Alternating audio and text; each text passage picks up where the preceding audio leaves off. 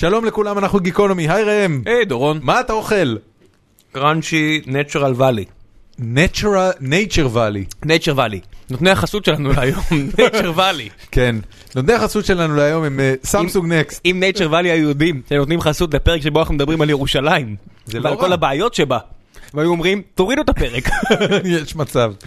אה, חברים, ממש לפני שנתחיל, נזכיר לכם שחוץ מגיקונומי, האהוד מאוד, יש לנו עוד שני פודקאסטים, שניהם ספורטיביים.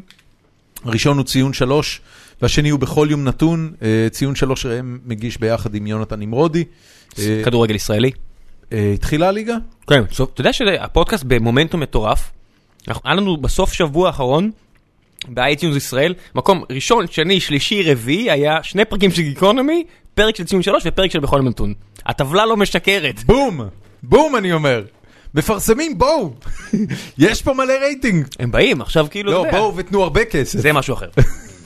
אמ, הפודקאסט השני הוא בכל יום נתון עם אה, אוריאל דסקל, פודקאסט הספורט הכי הכי אינטליגנטי במדינה. אני לא יודע, הפרק האחרון היה עמית לוינטל, ועמית אה, מביא הרבה קסם, אבל ביחד שלושתנו אנחנו לא... אחי, כשיש לך קסם אתה לא צריך אינטליגנציה. סתם, תקשיב, בא אליי מישהו, עובד בב- בבנק לאומי, איזה סמנכ"ל בבנק לאומי, אמר לי, הייתי במשחק הכדורגל השכונתי שלי פעם בשבוע, ואנשים אה, רבו שם על אה, הרכבים אידיאליים לריאל מדריד או לא יודע מה, והוא שאל אותם, מאיפה אתם מאיפה אתם יודעים את החרא הזה? הוא אמר, אנחנו מקשיבים לי בכל יום נתון. בום!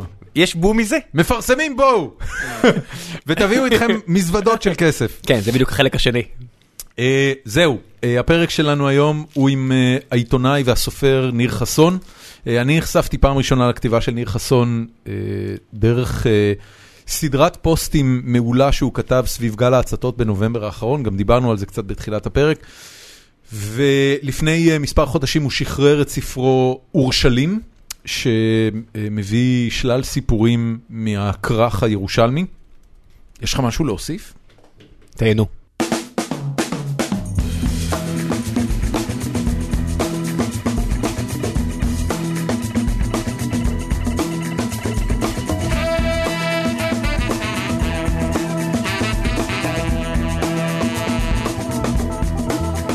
שלום רב לאורח שלנו, ניר חסון, מה שלומך? אהלן, מצוין, תודה. תודה תודה. שבאת, אתה מזיע. תל אביב אתם יודעים. מאיפה באת, מירושלים? קצת מוזר פה. כן, ירושלים. מה, הקטע של ללכת בתוך שלולית? זה מוזר לך? הקטע של ללכת בתוך ענן, כן. זה לא זה לא ייחודי לנו. אני אני רק רוצה להגיד סן שאני... פרנסיסקו אני 40 הייתי- מעלות, אני ניו יורק שבוע שעבר, בדיוק. זוועה. אני הייתי ביום חמישי בירושלים לא והיה מירושלים. חם מוות. לא היית בערב. לא, הייתי בבוקר. בערב כבר אנחנו במצב אחר, תודה לאל. מה זה אומר? מה קורה בערב? אה, אתה- יש למה לחכות, אתה פותח חלון בערב, יש לך קצת אוויר, זה משהו ש... מה- מה בתל הטמפרטורות? אביב זה קורה מתישהו זה לא. אוויר, זה מלחמת דת שעושה אוויר. זה הרעש. של הלהבים. כן.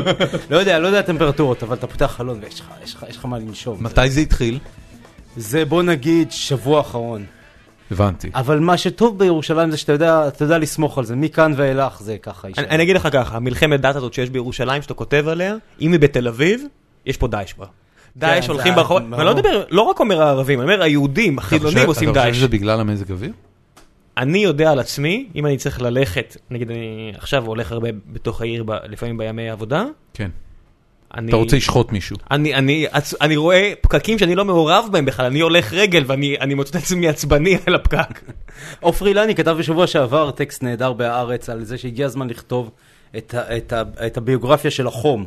על איך החום בעצם מעצב את, ה, את ההיסטוריה. היה- וזה היה לנו פה, הסקר- קראתי את זה אורח. ורק חשבתי זה- על הוויקינגים שפשטו בכל. מקום בקר. זה אנשים אחרים. היה לנו אה, היה לנו פה אורח, אה, פרופסור רוני אלנבלום. מכיר את רוני היטב. ש...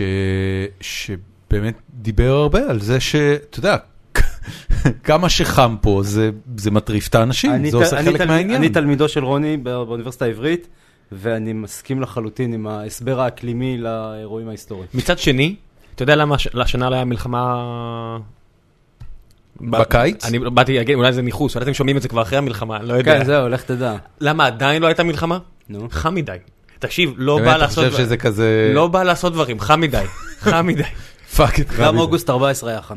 זה נכון, אבל הם עכשיו, הם חושבים, כולם נזכרים כמה זה לא כיף להילחם בקיץ. אנשים אומרים, בוא ננסה פעם אחת חד בחורף. משמעית. כן. וגם בונים עכשיו את הדבר הזה.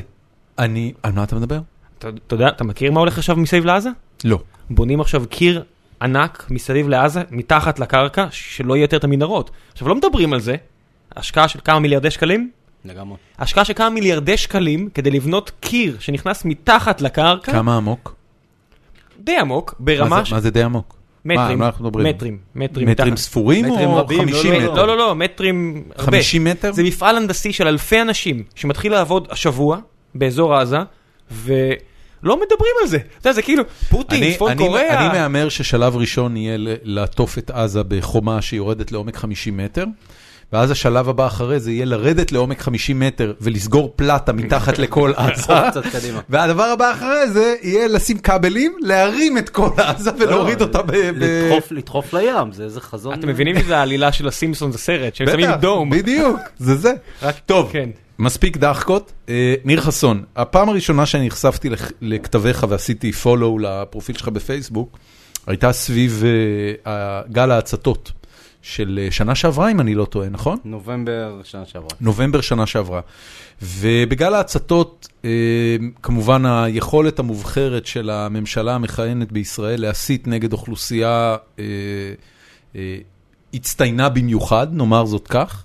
אה, גלעד ארדן אה, היה אחד המכתירים של גל ההסתות הזה, וכמובן שגיבו אותו כל אנשי כוחות הביטחון, וה...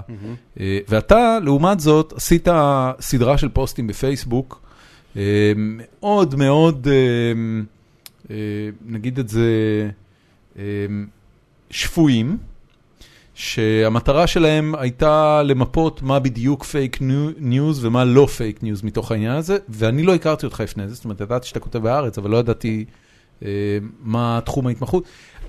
אני, אני סקרן, אני בטוח שאם אני לא טועה, גם הייתה לזה תפוצה עצומה, אנשים שיתפו נכון. והפיצו את הפוסטים האלה אה, בטירוף. נכון. מה, מה הוביל לזה? זאת אומרת, מה אתה ראית באותו גל הצתות, שממש הרגשת צורך להתחיל לעשות את זה? למה דווקא בפייסבוק, ולא פשוט לעשות סדרת אייטמים בהארץ על זה?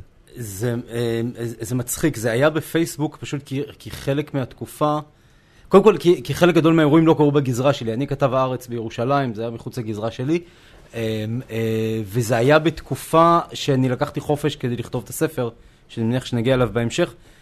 אה, זה אפילו היה בסוף שבוע אחד, אני לקחתי כמה סופי שבוע ארוכים כאלו, שבהם הסתגרתי בבית מלון במזרח ירושלים, וזה היה באחד מסופי השבוע האלו, פשוט ישבתי שם, ובמקום לכתוב את הספר, כל הזמן אה, התעסקתי עם, העניין הזה של השרפות.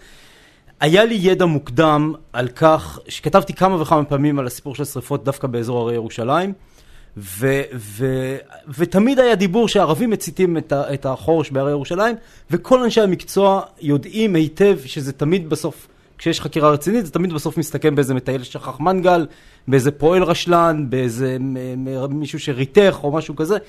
אה, וזה, אני- אני וכמעט רגע- אין לנו ראיות לכך שהיו אני הצתות. רוצה רגע לצלול לתוך ההצתה, לת- לתוך ה... סליחה, לתוך ההצהרה הזאת מה זה שלך. ברנינגמן אה, כן, לצלול לתוך ההצהרה הזאת שלך. אה, כמה אירועי הצתה יש בירושלים בשנה? אני, אני לא יודע, אבל שוב, ת, תגדיר לי מה זה אירוע הצתה. אם מישהו זורק בקבוק תבערה זה אירוע הצתה? אוקיי, כמה עשרות כמה אירועי שריפה?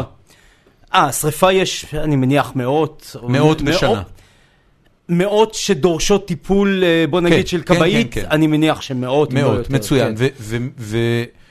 ועל כולן יש חקירה? זאת אומרת, חייב לצאת לא, דוח אירוע על לא, כולם? לא, לא, לא, לא, אין, אז- אין, זה, זה חלק מהדברים שאנחנו לא יודעים, אנחנו לא יודעים מה חוקרים, ואיך חוקרים, ובאיזה רמה חוקרים את זה, ו, ובאמת ארדן כל הזמן מסתמך על החקירות האלה, ואז כשאתה הולך לבדוק, מה זה בעצם החקירות האלה? אני, אני אתן לך את הדוגמה הכי פשוטה, הם, הם טענו שיש 71, היו 71 הצתות. הדבר הכי בסיסי שביקשתי היה מפה עם, של, של מקומות, ה, לא של איפה... קואורדינטות, אתה אומר. בדיוק, תן לי קורדינטות, תן לי את הנקודת ציון, ש... כי אם הצתה התחילה הם, הם, אה, ליד אום אל-פחם, אז אני מניח שאולי זו הייתה הצתה, אבל זה בטח לא הייתה הצתה לאומנית, וזה לא טרור, וזה לא, ואפשר להוריד את כל, ה, את כל הטרמינולוגיה הזאת מהפרק. הם, אה, עד היום לא הצלחתי לקבל את הרשימת קואורדינטות האלה. עכשיו, אני מניח שאם יש חקירה רצינית, הדבר הראשון שעושים זה שולחים בן אדם לשטח, והוא מבין נ"צ מאיפה, התחילה, האש. היית רוצה לחשוב ככה. רגע, ממי אתה מבקש כזה דבר? את זה ביקשתי משירותי כבאות כמובן. זאת אומרת, אתה פונה למי? לדובר רשות הכבאות? דובר רשות הכבאות, כן. ומה מה התשובה שאתה מקבל? בגלל שחלק מהשיחות הן אוף רקורד, אני לא יכול להגיד לך מה בדיוק התשובה שאני מקבל, בסופו, השורה התחתונה שאני לא מקבל, אני לא מקבל תשובות מספקות, ואני לא מצליח להשתכנע ש, ש, שאכן יש להם בסיס ראייתי מוצק לטענה הזאת שמדובר בטרור של הצתות. אני לא טען ולא טענתי אף פעם תקרוץ שלא לי- יהיו הצ- הצתות תקרוץ לי בכלל. פעמיים אם איזשהו שר ביקש מהם להוביל לשם. אוקיי. אמ, אני לא יכול להגיד לך אם הוא קרץ או לא. אה, אני, אני לא טוען שלא היו הצתות בכלל, אני טוען שיש לנו אפילו, אני מוכן אה, לה- להודות שיש כמה מקרים אפילו חמורים שאנחנו יודעים בוודאות שהיו הצתות, גם בנובמבר שנה שעברה. מה זה- מה זה כולל? תן לי דוגמה למקרה חמור כזה. אנחנו יודעים על שני מקרים בטוחים, אחד זה ב- ב- ב- בחלמיש, ששם אה, גם יש חשודים אה, שהציתו וגם הם אגב לא חשודים בהצתה על רקע לאומני, יכול להיות שזה סתם, יל- אני לא יודע בדיוק את הסיפור, אבל הם לא חשודים בהצתה על רקע לאומני, ויש לנו מקרה של בקבוק תבערה שנזרק באזור גדר ההפרדה וגרם לשרפה השנייה הגדולה בנטף. אלו שתי השרפות שאנחנו יודעים בוודאות שאני אני גם חותם שהן איזה הצתות. אחוז אה, מסך השריפות שהיו באותו חודש? אפס פסיק משהו, אני לא יודע. אפשר להציע את ההיפותזה הבאה. פיגועי דריסה, היה לנו תקופה פה של פתאום הרבה, והיה בירושלים, טרקטורים וכו' וכו', ואז התחלנו לראות את זה גם באירופה. כי זו הצורה האפקטיבית לעשות אה, נזק גדול והשפעה דמורליזציה של האוכלוסייה, וראינו את זה. פיגועים של ירי, שדות תעופה היו פה, ואז ראינו את זה לאחר מכן במקומות אחרים בעולם. אה, פיגועי תופת, אה, אתה יודע, כל מיני כאלה, תחבורה ציבורית, היו כן. פה, ואז ראינו את זה במקומות אחרים בעולם. אפשר להניח שאם לא נראה הצתות במקומות אחרים, אז זה לא טרור? אפשר להניח את זה, וגם אה, אפשר להשתמש בהנחות הרבה יותר פשוטות. זאת אומרת, יש הסברים כל כך הרבה יותר מניחים את הדעת לגל שריפות שכזה, שאתה לא זקוק, אתה לא צריך את, ה, את, ה, את המציתים כדי שהאש תידלק. זאת אומרת, מישהו ספר פעם כמה סיגריות בוערות נזרקות מדי יום בישראל? אני מכיר מישהו אחד שתורם לזה הרבה. עכשיו, ב, ב, ב, ב, ביום רגיל, במזג אוויר רגיל, שום דבר לא קורה, נזרקה סיגריה, מקסימום מישהו דורך על זה ונגמר. ב, בסיטואציה שהתרחשה, סיטואציה אקלימית שהייתה בנובמבר שנה שעברה, אמ, וזה, וזה אפילו כב, הכבאות. מודים, שזה היה... שזה היה, אמ, אה, חריג. מדינת ישראל ישבה על חבית חומר נפץ, זה ציטוט מתוך דוח של הכבאות. בגלל רוחות מזרחיות מאוד אה, חריגות, בגלל יובש מאוד מאוד קיצוני שהיה בספטמבר, אוקטובר, נובמבר, אמ, אמ, מדינת ישראל ישבה על, חומר, על חבית חומר נפץ, זאת אומרת, כל סיגריה הפכה להיות שריפה, הפכה להיות אירוע. עכשיו, בגלל זה אני אומר, אתה לא צריך את המציתים במשוואה, אתה לא צריך את המציתים כדי להסביר כן. את האירועים. אפשר לטעון אבל שהם גם, אתה יודע, הם אנשים הרבה מהם אינטליגנטים מן הסתם, רואים את המצב, אז אומרים בוא נהיה אנחנו הקלטיזטור. זה, זה, קטליזטור, זה סליחה. הטיעון, זה הטיעון שטוענים בכבאות, שככל שהאירועים התקדמו לאורך השבוע, ראינו יותר ויותר הצתות. אני מסכים שוב שבחלק מהמקרים יכול להיות, היו כמה שריפות שפרצו בסמוך לגדר, ש, ששם אני מוכן לקבל שזה זה בקבוק תבערה שנזרק. רגע, כשאתה אומר בסמוך לגדר, ליד יישובים אה, ביהודה ושומרון, שבעצם ליד הגדרות של יישובים, ליד, או, או, או, או ביישובים ליהודה ושומרון, או, או בסמוך לגדר ההפרדה באזור, באזור השרון, כביש 6, האם- מקומות האם כאלה. היה- האם היה מישהו שאנחנו יודעים עליו מלבד אה, בני מיעוטים, נקרא לזה ככה, שניסו לנצל את אותו גל הצתות כדי לעשות משהו גם בעצמם? אני לא מכיר דבר כזה. הבנתי. אני לא מכיר דבר כזה, ובסופו, והשורה התחתונה בסופו של דבר שהוגשו מספר כתבי אישום, אף אחד מהם לא טוען להצתה על רקע לאומני. אמ, אמ, במקרה, אתמול דיברתי עם מישהו מבתיר, היה, היה, ביום בש- אחד... בשביל להוכיח הצתה על רקע לאומני צריך שהבן אדם יודה בזה, נכון? זאת אומרת, הוא צריך לבוא ולהגיד, אני אה, אה, נכון. נאמן הפלג האיסלאמי ואני הדלקתי את המדורה הזאת כדי שכל מדינת ישראל תישרף כי אני שונא אתכם. זה נכון, הצתה על רקע אבל, לאומני. אבל אז אתה שואל את השאלה, למה בכל מקרה הדקירה, אף פעם לא עלה הטענה שזה אולי לא על רקע לאומני? שם זה ברור לנו מאליו שזה על רקע לאומני. ופה פתאום... מה- מה- דבר- מה ההסבר לזה באמת? כי, כי כשזה מקרה דקירה, ברור לך שאין לך הסבר אחר, אז מי, לא, יש, יש, אנשים ש? יש אנשים שמנסים למסגר את זה טיפה אחרת, בתור אה, מישהו שהוא נורא מיואש. אה, יש, אני, אני מדבר על זה בספר, יש תופעה שנקראת suicide by, by, by cup, תופעה מאוד מוכרת בעיקר במדינות מוסלמיות שבהן אסור להתאבד, והדרך שלך להפוך לשהיד היא, לגרום לשוטר להרוג אותך. הביטוי suicide by cop נולד בארצות הברית. נכון, אבל הוא, אה, הוא נפוץ מאוד. אם הוא באנגלית, אצל האוכלוסייה השחורה, נכון, אגב. נכון, אבל הוא נפוץ בספרות, הוא נפוץ באינדונזיה, מלזיה, מקומות. כאלו. כן, אה, ובאמת אנשים שהם אה, מתוך ייאוש רוצים ל- לסיים את חייהם. אז אז זה הסבר כן. אז זה- אז מצוין הם עושים- אגב לכמה מקרים, אבל זה זה לא הדיון, אבל זה הסבר מצוין לא, לכמה רק רציתי לצאת מהנחה מקרי שיש. מקרים אחרים. חד משמעית, אבל, אבל אני אומר, ב- ב- ב- באירועי שריפה, אם הפרקליטות לא טוענת ש, שמדובר על רקע לאומני, אז זה חייב לעורר לנו סימן שאלה מה באמת הולך כאן. כי, כי ב, ב, באף אחד מהמקרים האחרים של דקירה, דריסה וכו', אף אחד לא היסס בכלל לטעון שזה זה, זה אוטומטית רקע לאומני.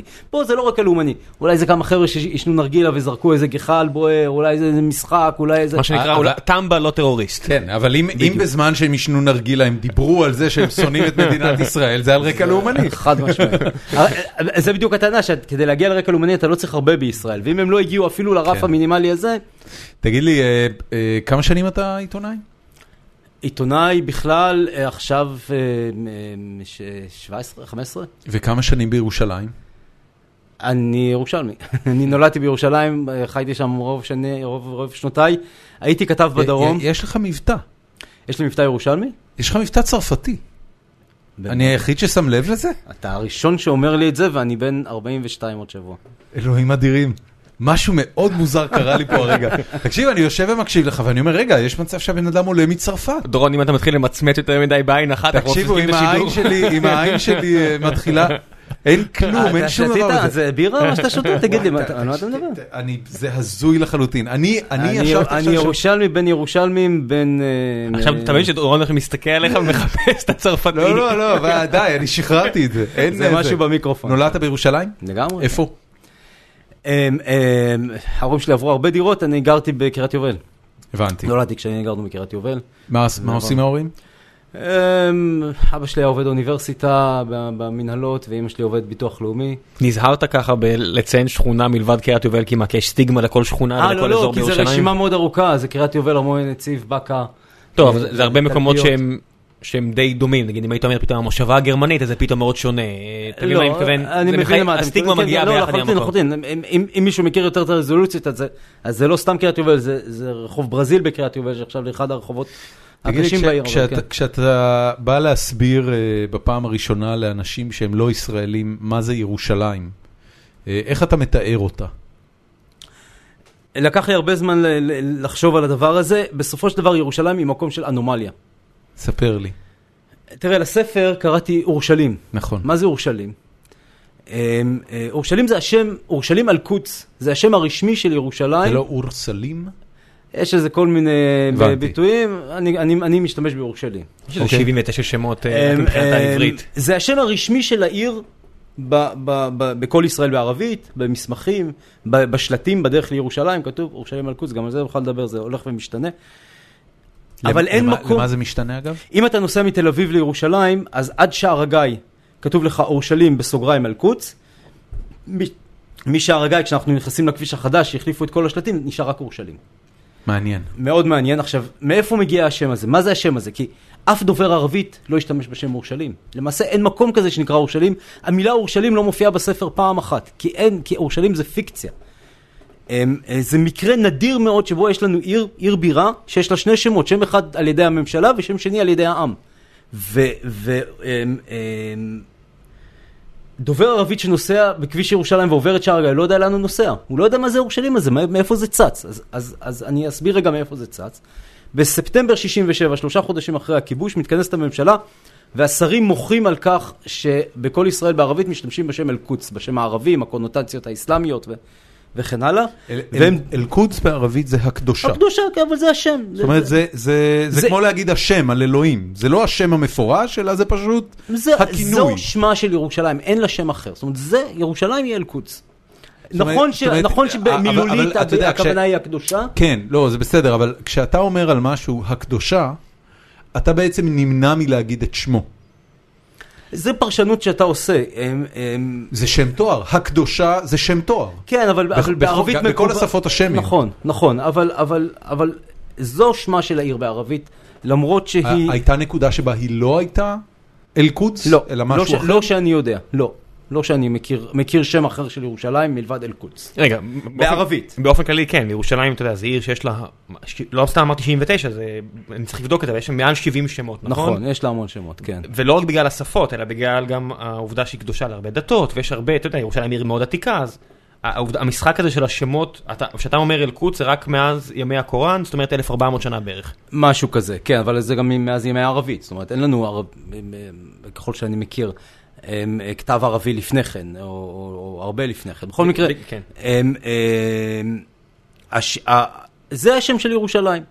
והשרים בספטמבר 67, אומרים לשר הממונה על רשות השידור, חביבי, אתה תפסיק עם השם הזה, מעצבן אותנו. ואז הם מוצאים את השם אורשלים. אורשלים הוא שם שקיים באסלאם מימי הביניים, אמ, אמ, והוא נשמר בכתבי הקודש הנוצרים דווקא, כי הנוצרים גם, כמו היהודים, לא רצו להשתמש בשם אל-קודס בגלל הקונוטציות האסלאמיות שלו, אז הם משתמשים בירושלים. ואז הם ממציאים את הביטוי ירושלים אל-קודס, ובאותה ישיבה הם מחליטים שעם הזמן נמחק את אל-קודס ונשאר רק עם אורשלים, וזה אתם יכולים ממש לראות בעיניים כשאתם עוברים את שער הגיא, ובעצם נשארת רק אורשלים. אז אורשלים אל-קודס זה בעצם... אה, זה כמו להגיד ירושלים עיר הקודש. כן, כן, לא, זה, זה מטבע לשון שממשלת ישראל אחרי המציאה. 67 לחלוטין. המציאה. המציאה. המצאה חדשה, חוץ מאשר רשות השידור ואמצעי התקשורת הישראלים, מישהו אימץ אותו? אף אחד. אף אחד. אין, אין, אף אחד לא ישתמש בזה, אף אחד לא יודע מה זה, זה נחשב השם של הכיבוש, השם של הציונות, השם של ה... זה, זה לא שם שאף אחד יכול, אף אחד משתמש בו. אמ, זאת אמ, אומרת, זה סוג של ניוספיק, זה... זה משהו כזה, זה, וזה בדיוק הסיפור של ירושלים. שיש לך את, ה, את העיר המדומיינת הזאת שאנחנו הישראלים חושבים עליה, וממשלת ישראל מדברת אותה, וה, והפוליטיקאים מבטיחים שלא תחולק אף פעם, ו, ויש לך את ירושלים ואת אל-קודס, שזו העיר האמיתית, שבה חיים כמעט מיליון בני אדם, שהיא עיר ממשית וקיימת, ו, ו, ואין לה שום קשר עם העיר המדומיינת הזאת. ולשם בדיוק אני רוצה להיכנס עם הספר שלי. לפער הזה בין העיר המדומיינת איך- לבין איך, העיר אה, האמיתית. ב- באיזה גיל בפעם הראשונה התחבר לך עומק הבולשיט של הפער בין אה, ירושלים הישראל- המדומיינת של ממשלת ישראל לבין ירושלים המציאותית שאתה חי בה? אמ, אה, אני, אני צולל ב, ב, בשלולית בולשיט הזאת כבר, כבר תשע שנים בתפקידי הנוכחי, ועוד לא הגעתי לקרקעית שלה. באמת, ה, ה, ה, ה, העומק, העומק, ה, ה, הפער הזה הוא, הוא בלתי נתפס. אמ, אה, או כמו, ש, או כמו שיאיר לפיד אמר, ירושלים היא לא, היא לא מקום, ירושלים היא רעיון, ירושלים היא סמל, וסמל אי אפשר לחלק. אני מת שזה- לדעת, מי- הוא לקח את זה, אתה יודע, ברור לך שזה, הוא לקח את הפרפרזה הזו ממקום אחר, אולי משיר של בוב דילן, אולי לא. אין לי מושג, אבל זה באמת ב- ב- אבל- בעשרת האמירות המטומטמות זה- של הפוליטיקאים זה מתמצת הישראלים. את הבולשיט. זה, זה בדיוק, זה מתמצת את זה מצוין. אגב, אני, אני חושב שהוא גנב את זה מ, אה, מהמטריקס. כי במטריקס, מורפיוס אומר באיזושהי נקודה שזיון is not a place, it's an idea, בום, and you, can, נכון. and you can't kill an idea. וזה גם זיון. כן, כן, כן, זה זיון. אתה מבין שיאיר לפיד עכשיו מישהו אומר לו, אחי, אני לא הולך למחוק את זה, למחוק את זה. להפסיק להגיד את זה. טוב, אני חייב, אני, סוף שבוע הולך הרפרנס לראות את המיידי שקפץ לי זה הסרט האחרון של זיון, זה זה הסרט האחרון של המטריקס, ש- שבעצם הם על סף השמדה. והוא אומר להם, תקשיבו, אל תדאגו, כי הרעיון uh, will live on. אתה מבין שבא לי בראש ספר של פרופסור בשם מלקום גל- גלייזר שכתב על העיר, הוא פרופסור מהרווארד, ואתה הבאת לי את המטריקס וזה כל כך הרבה יותר יאיר לפיד. כן, תראה, רוב הסיכויים כן, שהוא ראה את המטריקס ולא קרא את הספר. עלית על זה, נראה לי שזה המקום. יכול מאוד להיות. אוקיי, אוקיי. בסדר, אז- אז אה, אתה אומר תשע שנים אתה לתוך העניין הזה, אבל אני אני באמת מנסה, אתה יודע, מתי מתגבשת המחשבה שהדבר הזה הוא, אני לא יודע, הוא שליחות עיתונאית? שצ- שצריך לספר לעם ולעולם היושב בציון שיש פה פער בלתי נסבל בין מה שהממשלה... תראה, יש עובדה אחת לגבי ירושלים, שאותה אני מנסה להנחיל בתפקידי, וזה ש-40% מתושבי העיר הזאת הם לא אזרחי מדינת ישראל. 40% מתושבי עיר הבירה של ישראל הם לא אזרחי המדינה. ואין להם על זכות פי הצבעה. הגבולות המוניציפליים על פי, המוסכמים. כן, על מי שגר בירושלים, הירושלמים, 40% מהירושלמים הם לא אזרחי מדינת ישראל. ו- הם- אדוארד הם- גלייזר, הם- מצטער, טעיתי הם בשם. מצביעים בבחירות המוניציפליות? או שגם זה לא? הם לא, הם לא מצביעים, יש להם זכות הצבעה, בבחירות המוניציפליות הם לא מנצלים אותה. הם לא. מצביעים. אוקיי. ואז אה, אה, יום אחד לפני הבחירות ב-2013 התקשר אליי מישהו מאוד בכיר בתקשורת הישראלית ואמר לי, תגיד רגע, הם, הם הולכים להצביע מחר? בבחירות הכלליות לכנסת. ואני אמרתי לעצמי, אם הוא לא יודע את העובדה הפשוטה הזו, הם, הם, אה, ואל תשאל אותי כי אני לא אסגיר את שמו, לא, לא ביקשתי שתמצמץ לי, כי הוא מסתכל עליי עכשיו, לא ביקשתי מצמוצים. אה, אם הוא לא יודע את העובדה הפשוטה הזו, אז בשביל מי אני כותב? אז יש, או, ש, או שאני עוזב את העבודה ומחפש משהו אחר, או שאני הולך לכתוב ספר.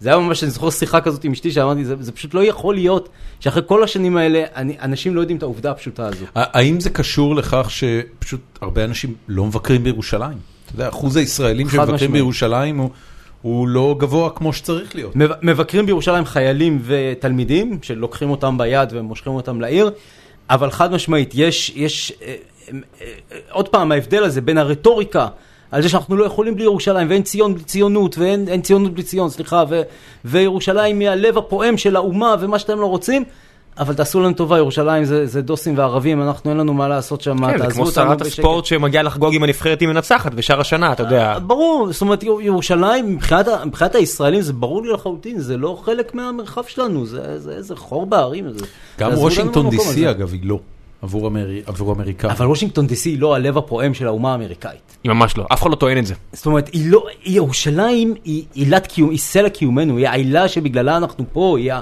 היא... עכשיו, אני טוען שזה לא נכון, זאת אומרת שהציונות הסתדרה יופי בלי ציון, ו- ו- והישראלים והציונים יכלו לחיות היטב בלי המקומות הקדושים ובלי ירושלים, זאת אומרת, למעשה, עד שנייה לפני אה, אה, אה, הכיבוש ב-67, לא חשב, לא, לא שאפנו לזה כל כך, זאת אומרת, ב... ב, ב אה, בשישי אתה- ביוני 67 מגיע משה דיין, כבר התחילה המלחמה, הר הצופים, הוא מגיע להר הצופים, הוא עומד והוא מסתכל על העיר העתיקה, והוא אומר, מה אני צריך את הוותיקן הזה? זאת אומרת, כבר יש לחצים לכבוש את זה, והוא אומר, מה אני צריך את הוותיקן הזה?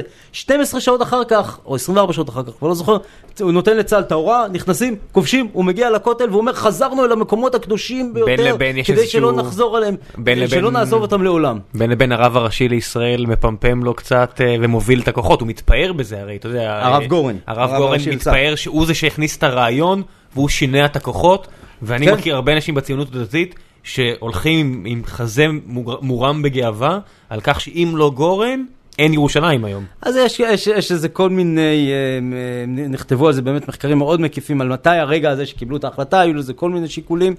אה, אה, אני לא בטוח שזה, שזה בהכרח גורן, אבל, אבל, אבל ההרף עין הזה שבו זה קרה, שבין השאלה מה אני צריך את הוותיקן הזה לבין ה... חזרנו לפה וזה, וזה נשמת אפנו ולא נוכל להסתדר שנייה אחת בלי המקום הזה, זה בדיוק, זה בדיוק הדבר הזה, שמצד למה אתה אחד חושב שזה ירושלים... קרה? מה הפרשנות שלך? תראה, כמה ימים לפני מלחמת ששת הימים, מגיעים הרבנים הראשיים לישראל לגן העצמאות בתל אביב, ומקדשים את האדמה שלו. של גן העצמאות? של גן העצמאות בתל אביב, ושל עוד כמה גנים, כדי שיהיה מספיק מקום לקבור את עשרות אלפי ההרוגים שצפויים לנו עוד רגע במלחמה. ההבנה היא שאנחנו עומדים לפני שואה. הם, אה, הם, הם, שואה שנייה, ממש חורבן, הפחד הוא אמיתי. כן, אתה רואה את הטקסטים, הפחד הוא אמיתי. כן, כן. ואז לא רק צריך ש... לראות את הטקסטים, אבא שלי מספר לי. לא רק שהשואה הזאת לא מגיעה, אלא מגיע ניצחון ענק, ולא רק שהניצחון הענק הזה מגיע, אלא גם הם, הוא מחזיר אותנו למקומות שבאמת, עם, עם כל הציניות החילונית שלי, באמת התפללנו להם אלפיים שנה. כן. זאת אומרת, זה באמת יש מקום. וזה סוחף את הישראלים כולם ואת ממשלת ישראל לתוך סערת רגשות, ואתה רואה את ההחלטות, את ישיבות הממשלה ב-67 מיד אחרי הכיבוש, אתה רואה שהן לא רציונליות לחלוטין, זאת אומרת, זה סוחף אותם בתוך איזו סערת רגשות כזאת, שהיא מובנת לחלוטין, זאת אומרת, זה, זה לגמרי אנושי, ש, שבעקבות רצף האירועים שקרה ממש במספר ימים ב-67, הם, אה, מה מה שאני טוען זה שאנחנו נסחפים באותה סערת רגשות כבר 50 שנה בלי, בלי יכולת רגע להרים את הראש ולשאול מה, לאן זה לוקח אותנו הדבר הזה. אבל אני אומר, מה שקרה ב-67 אני יכול להבין, כי זה מאוד אנושי, החוסר ראייה הזאת, ההתלהבות העצומה, הדברים שקרו. אתה, אתה, אתה ניסית לדמיין פעם איך הייתה נראית מדינת ישראל אם לא היינו, אה, אתה יודע, מאחדים את בוא אה, נעשה הפוך, אם? אה, לוי אשכול אומר ב-67 וחצי, אתה יודע, 67 סוף השנה, לא יוני, אומר, יאללה, בוא נעשה הסכם, קחו את מה שלקחנו, בלי ירדן, עכשיו אתם אדונים לגורלכם, ומה מה קורה אז? תראה, כללי המחקר ההיסטורי אומרים שאסור לנו לשאול את השאלה אילו וככה, אבל... אבל אבל זה פודקאסט בשמונה אבל תשע מה בערב. שאני, יכול, מה שאני יכול לעשות זה להסתכל על ירושלים שבין 48 ל-67. עכשיו, אם אנחנו מסתכלים על דרך הטקסטים שנכתבו אחר כך, נעמי שמר ובורות המים האטומים, ו... אז אתה, אתה חושב על עיר קטנה ומפוחדת ומסכנה שחיה בצל גדר איומה וצלפים ירדנים על החומות. ו... אבל אם אתה חוזר רגע לטקסטים שנכתבו ב- בירושלים עצמה בתקופה הזאת, אתה לא כל כך רואה את הגבול. ואתה לא כל כך רואה את, ה, את האימה, אתה רואה עיר אוניברסיטאית עם אוניברסיטה גדולה, די פורחת, מוקמים כמה מהמוסדות היפים ב- בעיר, בהיכל הספר, מוזיאון ישראל, תיאטרון ירושלים, אה, אה, הכנסת, הם, הם, עיר שגדלה במהירות הרבה יותר גדולה מתל אביב. הם, הם, זאת אומרת, ירושלים הסתדרה גם בלי החצי השני שלה, בת- באותה תקופה. יותר מזה, היא ממציאה, שזה, שזה דבר מדהים שמעט אנשים יודעים, אנחנו ממציאים מקומות קדושים חדשים, תחליפיים, בהר ציון, קבר דוד. הם, הם, הם, הדבר הכי מדהים זה, זה, זה סלע אשתאול, זה, זה סלע בין הדרך, בין תל אביב לירושלים, שמקדשים אותו ויש שם טקסים רשמיים. ו... עדיין לא ברור אם זה בכלל נוצרי או יהודי בכלל הסיפור זה, הזה. זה, זה כנראה לא נוצרי ולא יהודי, זה, זה סיפור שהמציא זאב וילנאי, ממש על אם הדרך. זה כמו הקבר של אה, וזה- כלב בן יפונה ליד אריאל, אתה יודע. ממש כזה, זה, זה, אני נעל אם זה הקבר שלו. אבל, אבל יש שם טקסים, אתה יודע, מגיעים לשם שרים ועושים שם, זה, זה ממש מערת, ש- שרים צריכים סלע לעשות לידו טקס. לגמרי, מערת. האריה בגן העצמאות הופכת למקום קדוש לאומי. סיפרתי לך פעם מה קרה לי על הקבר הזה? לא אחי, אבל אני רוצה לשמוע את האורח זה. שלנו. אני חייב לספר ספר לך לי אחרי זה, הכל בסדר, אני אשמח שתספר לי. אחרי זה. אז, אז לשאלתכם, הייתה מסתדרת היה- לא רע, אתה אומר. היה איזה רגע שאפשר היה לדמיין, כן, אני חושב שאפשר היה, אפשר לדמיין את ישראל עם כל ההסתייגויות. כמו מערב ברלין, בין בלי זה. 46 ל-89. כזה דבר, או למשל, אתם צריכים לשאול אתכם את השאלה, אם, אם באמת ירושלים היא סלע קיומנו וה, ו, ואי אפשר בלעדיה, למה יצאנו לרחובות לחגוג בכ"ט בנובמבר?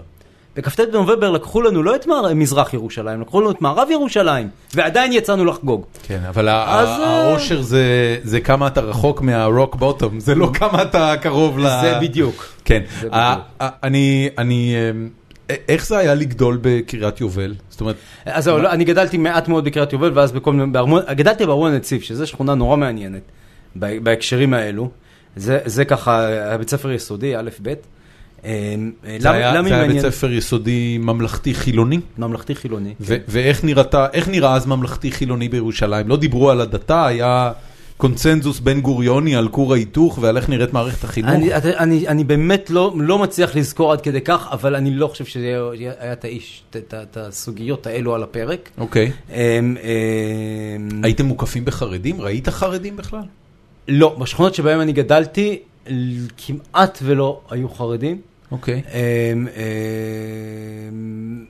היום באותם מקומות שבהם גדלתי, בחלקם יש חרדים. זאת אומרת, תהליך ההתחרדות כן התרחש מאז, אבל לא, בזמנו אני לא זוכר את זה. מה, מה, כשאתה היום, אתה יודע, אתה, אתה מסתובב בעיר, ואני חייב להגיד אגב, אה, האורח האחרון שדיברנו איתו עליך, אה, ושבמידה רבה בגללו אני הזמנתי אותך, זה שלום בוגוסלבסקי. אה, והוא ירושלמי אדוק, כן. אה, כנראה כמוך. והתיאור שלו של העיר הוא מאוד, מאוד ביטניקי. זאת אומרת, מאוד, אה, מאוד רוחניקי, מאוד אה, אה, לא, לא כולל את המרכיב של האיבה שאני תמיד מרגיש כשאני מגיע לעיר.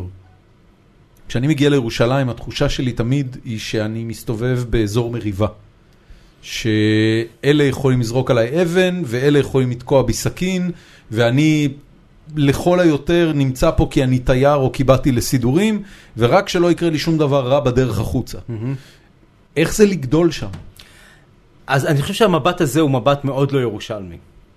כי, במ... כי אני חושב שבמבט ירושלמי, ירושלים היא לא עיר כל כך מוזרה. זאת אומרת, אם אתה אה, אה, אה, יהודי ישראלי שחי במערב ירושלים, אה, אה, רוב הסיכויים שאתה לא עוסק במחשבה וביום יום שלך בסיטואציות האלה שאתה מתאר. אתה מסתובב די בחופשיות, אתה, יש לך את המרחבים שלך, אתה לא מגיע כל כך לעיר העתיקה, אתה לא כל כך מסתובב ב... למה? כי העיר העתיקה לא וב- מעניינת? זה כמו, לא יודע מה, זה כמו... אני, אני מוצא את העיר העתיקה מרתקת, אבל, אבל יש איזשהו גבול, אה, יש איזשהו מחסום אה, פסיכולוגי. זאת אומרת, לכל ירושלמי, אה, פלסטיני או ישראלי, יש איזו מפה מנטלית בראש של מקומות של no-go zone. אה, אה, מה, מותחים, את אגריפסן לא עובר? נגיד פלסטיני לא יעבור את אזור כיכר ציון בימי חמישי בלילה, כי הוא יודע שזה הימים של להבה. אבל זה חדש. לא? זה כבר נמשך כמה וכמה שנים. לא, אני אומר. חדש באופן יחסי, בוודאי. כן, אבל, אבל נגיד ישראלי יודע שהוא לא נכנס לסילואן, אם אין לו ממש משהו דחוף לחפש שם, אתה לא נכנס לסילואן. ואתה לא בטח נכנס... שמאז אה, 2003. ואם אתה, ואם אתה אמ, אה, אישה, אז את, את, 2002, את לא סליחה. נכנסת למאה שערים, אלא אם כן יש לך ממש משהו. זאת אומרת, זה לא, זה, זה פשוט no go zone, אתה כאילו, אתה, יש מקומות שאתה, אם אתה לא הולך. א- אין מה לחפש שם, אתה אומר. לרוב, לרוב האנשים לא. ירושלים היא נורא עיר של שכונות, זאת אומרת, אה, של מגזרים, כל אחד קנטונים חי ב... קטנים. משהו כזה, כן. ו- וכל אחד חי במרחבים שלו, ועם זאת, ירושלים היא לא עיר כזאת משונה כמו שנוטים לדמיין אותה מבחוץ. זאת אומרת, עדיין חיים בה מיליון אנשים שחיים חיים די רגילים. הם, הם, אני, אני יכול לקחת אתכם לכמה הם, הם, בתי קפה מצוינים, ו, ו, ו, זאת אומרת, זה לא עיר כל כך משונה. לא, מבחינה הזאת אה, יש כמה מסעדות שעשו שירות נפלא לירושלים בשנים האחרונות. חד משמעית, כן, כן. היה פריחה קולינרית אה, יפה שעזבה ברובה לתל, ב- בחלקה הגדול לתל אביב. אה, אה, אבל, אבל, אה, אבל האנומליה של ירושלים מוסיפה להתקיים ב, בעיקר במזרח ירושלים. אם, את, אם אתה תושב פלסטיני בירושלים, אתה כבר במקום אחר לגמרי. אז אתה גר במקום מאוד מאוד מוזר. עברת, אתה יודע, זה תמיד, יש אה, Why Nation Fail, יש ספר אה, מבטא, הוא אומר, ההבדל הכי גדול זה לקחת את ה- את טיחואנה ואת הצד השני. אתה יודע, לעבור בין הגבול בין מקסיקו כן. לקליפורניה, או בין כן. מקסיקו לאריזונה, אתה עובר בין המ- המדינה הכי עשירה בעולם, קליפורניה זה הכלכלה השלישית הכי כן. גדולה בעולם, כן. למדינה שבה נרצחים, כן. אלפי או עש- או עשרת אלפים אנשים בשנה ממלחמות כנופיות, וזה בסדר. אז, אז זה כביש מספר אחד בירושלים. זה בדיוק זה. ממש ככה. מה, אתה, אתה יכול, אני יכול לקחת אותך ממחנה הפליטים שועפאט, שהוא שכונה ירושלמית כמו בית הכרם, ואנחנו נלך חמש דקות ברגל לתוך שכונת הגבעה הצרפתית, שהיא שכונה בורגנית ישראלית. אה, אה, אה, זה ממש זה, כן. למה שועפאט נשארת ככה? שועפאט היא טעות מההתחלה ועד הסוף. אה, דיברנו קצת על, על, על מערכת ההחלטות ב-67, אחת ההחלטות הייתה שאנחנו הולכים, לס... אנחנו מספחים שטח לא הרבה הרבה יותר גדול מירושלים הירדנית. אנחנו לא מספחים רק את ירושלים הירדנית הקטנה שהייתה אה, העיר העתיקה ועוד כמה שכונות, אנחנו מספחים שטח הרבה יותר גדול, כי זה בכל זאת ירושלים שלנו, הגדולה והיפה, ו, וממש בטעות אנחנו מספחים גם את מחנה הפליטים שועפאט. ככה לקחו את קווינס. ככה. אתה חייב להפסיק עם זה. בסדר.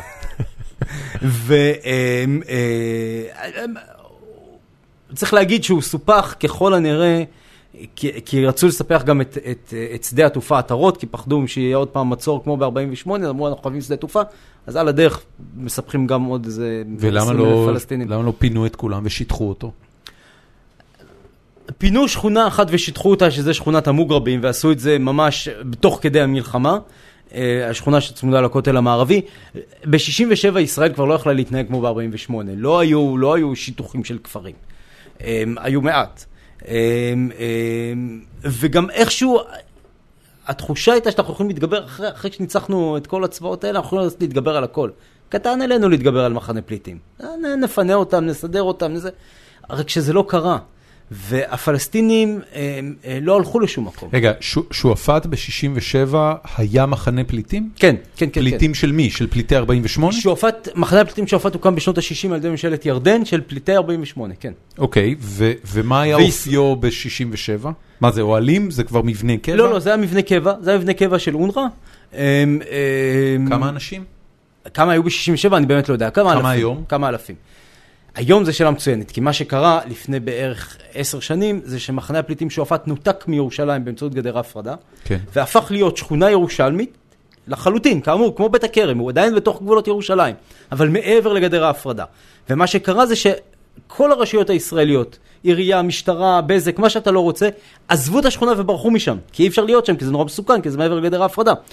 ואז התפתחה שם תופעה מדהימה, שהיא, שהיא תופעה אורבנית עולמית, של אזור אנרכיה. אין שם משטרה. כי, כי לפלסטינים אסור לפעול שם, כי זה בתוך ירושלים, וישראלים לא פועלים שם, כי תעזוב אותנו בשקט. הם, הם, מי אה, כן שולט שם? מי שיש לו קלצ'ניק, כנופיות. מי שיש לו קרלו. לחלוטין כנופיות ו- וסוחרי סמים. קרלו נשק, נשק מאולתר, אה, קרל גוסטב. מה, כן. מה, זה, מה זה עושה ל, למי שגר שם? זה, גורם לכולם קשה- לברוח?